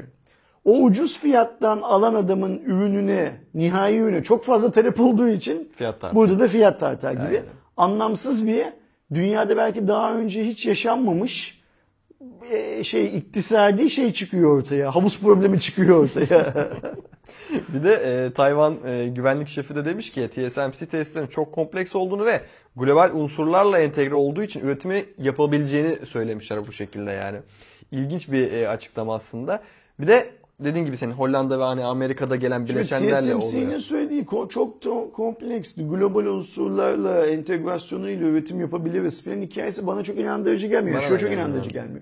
Şimdi bizim bombalanmaktan kastımız yerli bir edilmesi değil mi o fabrikanın? Yani üzerine bir tane füze Aynen öyle. değil. Çünkü şimdi biz füzenin ne olduğunu Güneydoğu'daki bu şeylerde gördük. Mesela Türkiye'deki bazı evlere de bir füze isabet etti. Evet insanlar vefat edebiliyorlar ama yapıda çok büyük bir hasar oluşmuyor şey olarak. Nitekim biz bunu İsrail-Filistin hikayesinde de bol bol görüyoruz. Evet insanlar ölüyorlar ama yapılar zarar görmesi için yüzlerce füzenin atılması gerekiyor. Bombalanmaksa başka bir hikaye. Hani bu 2. Dünya Savaşı'ndaki gibi Evet aynen öyle. e, Yağmur gibi ya aynı öyle bir perde şeklinde bombalanması. Şimdi ya Çin ordusu olur da bombalarsa fabrikayı dünyadaki diğer bileşenlerle entegre çalışacak bir şey geriye kalmıyor gibi anlıyorum ben. Ha tabii ki şey bile büyük bir risk. TSMC gibi fabrikalara tek bir tane roketin gelmesi. Hatta o roketin işte dış nizamiyedeki duvara gelmesi bile büyük bir risk. Bu çok büyük sorunlar yaratacak. Üretimde, fiyatlamada bilmem ne de filan çok çok büyük e, ya dünyada düşünsene mesela bugün TSMC'nin e, dış duvarına bir tane Çin roketi isabet etse iPhone'un fiyatı anında 2500 dolar. Aynen öyle kesin net yani. Yani hiç bunun başka sadece iPhone'un otomobil bilmem ne o saydığım diye bir bilgisayar hiç gelmiyor. iPhone'un fiyatı Amerika'da anında 2500 dolar. Şeydi. O yüzden hani çok şey bir senaryo bu ne derler kötünün kötüsü bir senaryo ve en az Covid kadar nere olacağını aklımızın kesmediği bir iş. Yani biz tahmin eder miydik? Aylarca evde ve kapanacağız, şu olacak, bu olacak. Yunuslar merak edip Ortaköy'e gelip nerede lan bu insanlar diye bakacaklar falan böyle şeyleri hiç hayal etmezdik. Bunu filmlerde gördüğümüz zaman da film işte derdik. Ne oldu? Biz o filmi yaşadık. yaşadık. Yaşanmasını bilir mi? Yaşanabilir. Dünyada her şeyin içinde insan olan her senaryonun dünyada gerçekleşme ihtimali var.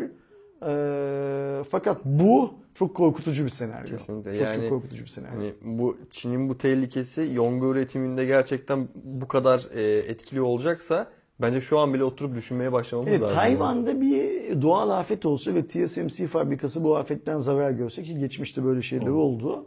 Bunun pazara yansıması bir birimse bir tane Çinli asker eğer gidip TSMC'nin bahçesine el bombası atsa onun pazara yansıması etkisi 100 birim, 1000 birim şeklinde olacaktır. O yüzden çok şey bir senaryo, kaotik bir senaryo. Neyin nasıl olacağını şey yapamadığımız. Kesin. Kimsenin bugün ne TSMC'nin, ne Amerika'nın, ne Çin'in, ne Rusya'nın bir senaryo çizemeyeceği. Yani mesela TSMC'de şeyin senaryosunu çizemez. Ben bugün olmasam Ne olacak? dünya çip sektörü ne olurun senaryosunu TSMC'nin kendisi de şey yapamaz, çizemez. O yüzden garip bir senaryo. Fakat e, dünya artık hızla e, hani bu Trumplaşma şeyinde ya e, ekolünde ya herkesin her şeyi yapabildiği bir şeyden bahsediyoruz. O olaydan bahsediyoruz. Yani adam kalkıp kendi meclisinin kendi taraftarları, oy verenleri tarafından basılmasına neden oldu. Bunun daha ötesi ne olabilir? TSMC'nin bombalanması Bombalanması olabilir. işte. Bunun daha O olduysa buna olmaz gözüyle bakmamak lazım. Onu söylemeye çalışıyorum. Eren e, 228. Cuma raporunu da senin desteğinle şey yapmış olduk. Ne derler? Bitirmiş olduk. Evet abi. Epey uzun sürdü Cuma raporu. Bu süre zarfında Aydoğan'dan da bir inleme, bilmem Duymadık abi. bir şey duymadık. Horluyor horluyor yatıyor demektir yukarıda. Öyle tahmin ediyorum şey olarak. Uyusun da büyüsün paşam. İnşallah bundan sonra dengeli davranmayı şey yapar ne derler kendisine bir e, nasıl söylemek lazım yaşam tarzı olarak belirler. Böyle süslü cümleler kurduğun zaman karşındaki küfrettiğini anlamıyor, Anlamıyor, ya. evet abi. O yüzden ben de öyle şey yapıyorum. Süslü cümleler suyu kullanayım. Aydoğan da anlamasın. Bence Aydan direkt Cuma Rapor'un başıyla sonunu izlesin abi. Yeter. Okey tamam. Önümüzdeki hafta arkadaşlar karar versinler. Aydoğan'ı mı yapacağız, Aydoğan'sız mı yapacağız? Onlara sormadan bir şey yapmayalım. Ay çok güzel şey değil mi? E, Açlık oyunları gibi yani. Aynen. İzleyenler karar versinler. Tabii kimin canım. gidip kimin kalacağını falan gibi. Mi? Evet. Yemek yesin mi yemesin? Evet. Yok, Ay- Cuma raporuna öğrenle mi devam edelim Aydoğan'la mı? Yemek yesin mi yemesin? Aydoğan mı? Hala A- Açlık oyunları. Yani, yemek yesin mi yemesin değil mi? Ona yemek paraşütü atalım mı atmayalım mı hikayesi. tamam. Okey. Ee, önümüzdeki hafta Aydoğan sağlığına kavuşursa diyelim. İnşallah Evet. kavuşsun. Aydoğan'la Aydoğan sağlığına kavuşmazsa artık Böyle. evinin koltuğunun daha böyle şey olduğu, sağlamlaştığı bir cuma raporunda karşınızda oluruz arkadaşlar. O güne kadar kendinize iyi bakın. Lütfen eee, sosyal medya kanununa muhalefet edecek herhangi bir aksiyonda bulunmayın. Evet. Eee, ama bir yandan da haklarınızı Savunma. savunmaya, haklarınızı savunmayı aklınızdan çıkarmayın. En azından fikren bile olsa Veya geri durmayın. aklınızdan çıkarmayın. Ee, gelişmelerin ne olacağını hep birlikte göreceğiz. Ee, yaşıyoruz. Neyin ne olduğunu göreceğiz. Neyin nasıl sonuçlar verdiğini göreceğiz. Her ne olursa olsun biz önümüzdeki hafta Cuma raporunda ve bundan sonraki haftalardaki Cuma raporlarında e, bu konuyu, bu konuda ve konuşmaya zaten devam Bence de. edeceğiz. Aynen öyle. Ederiz değil, edeceğiz, Edeceğiz. zaten. Ee, Allah bize daha güzel şeyleri konuştuğumuz Cuma raporları yapmayı nasip etsin diyelim ve önümüzdeki hafta görüşürüz. Kendinize iyi bakın. Hoşçakalın. Hoşçakalın.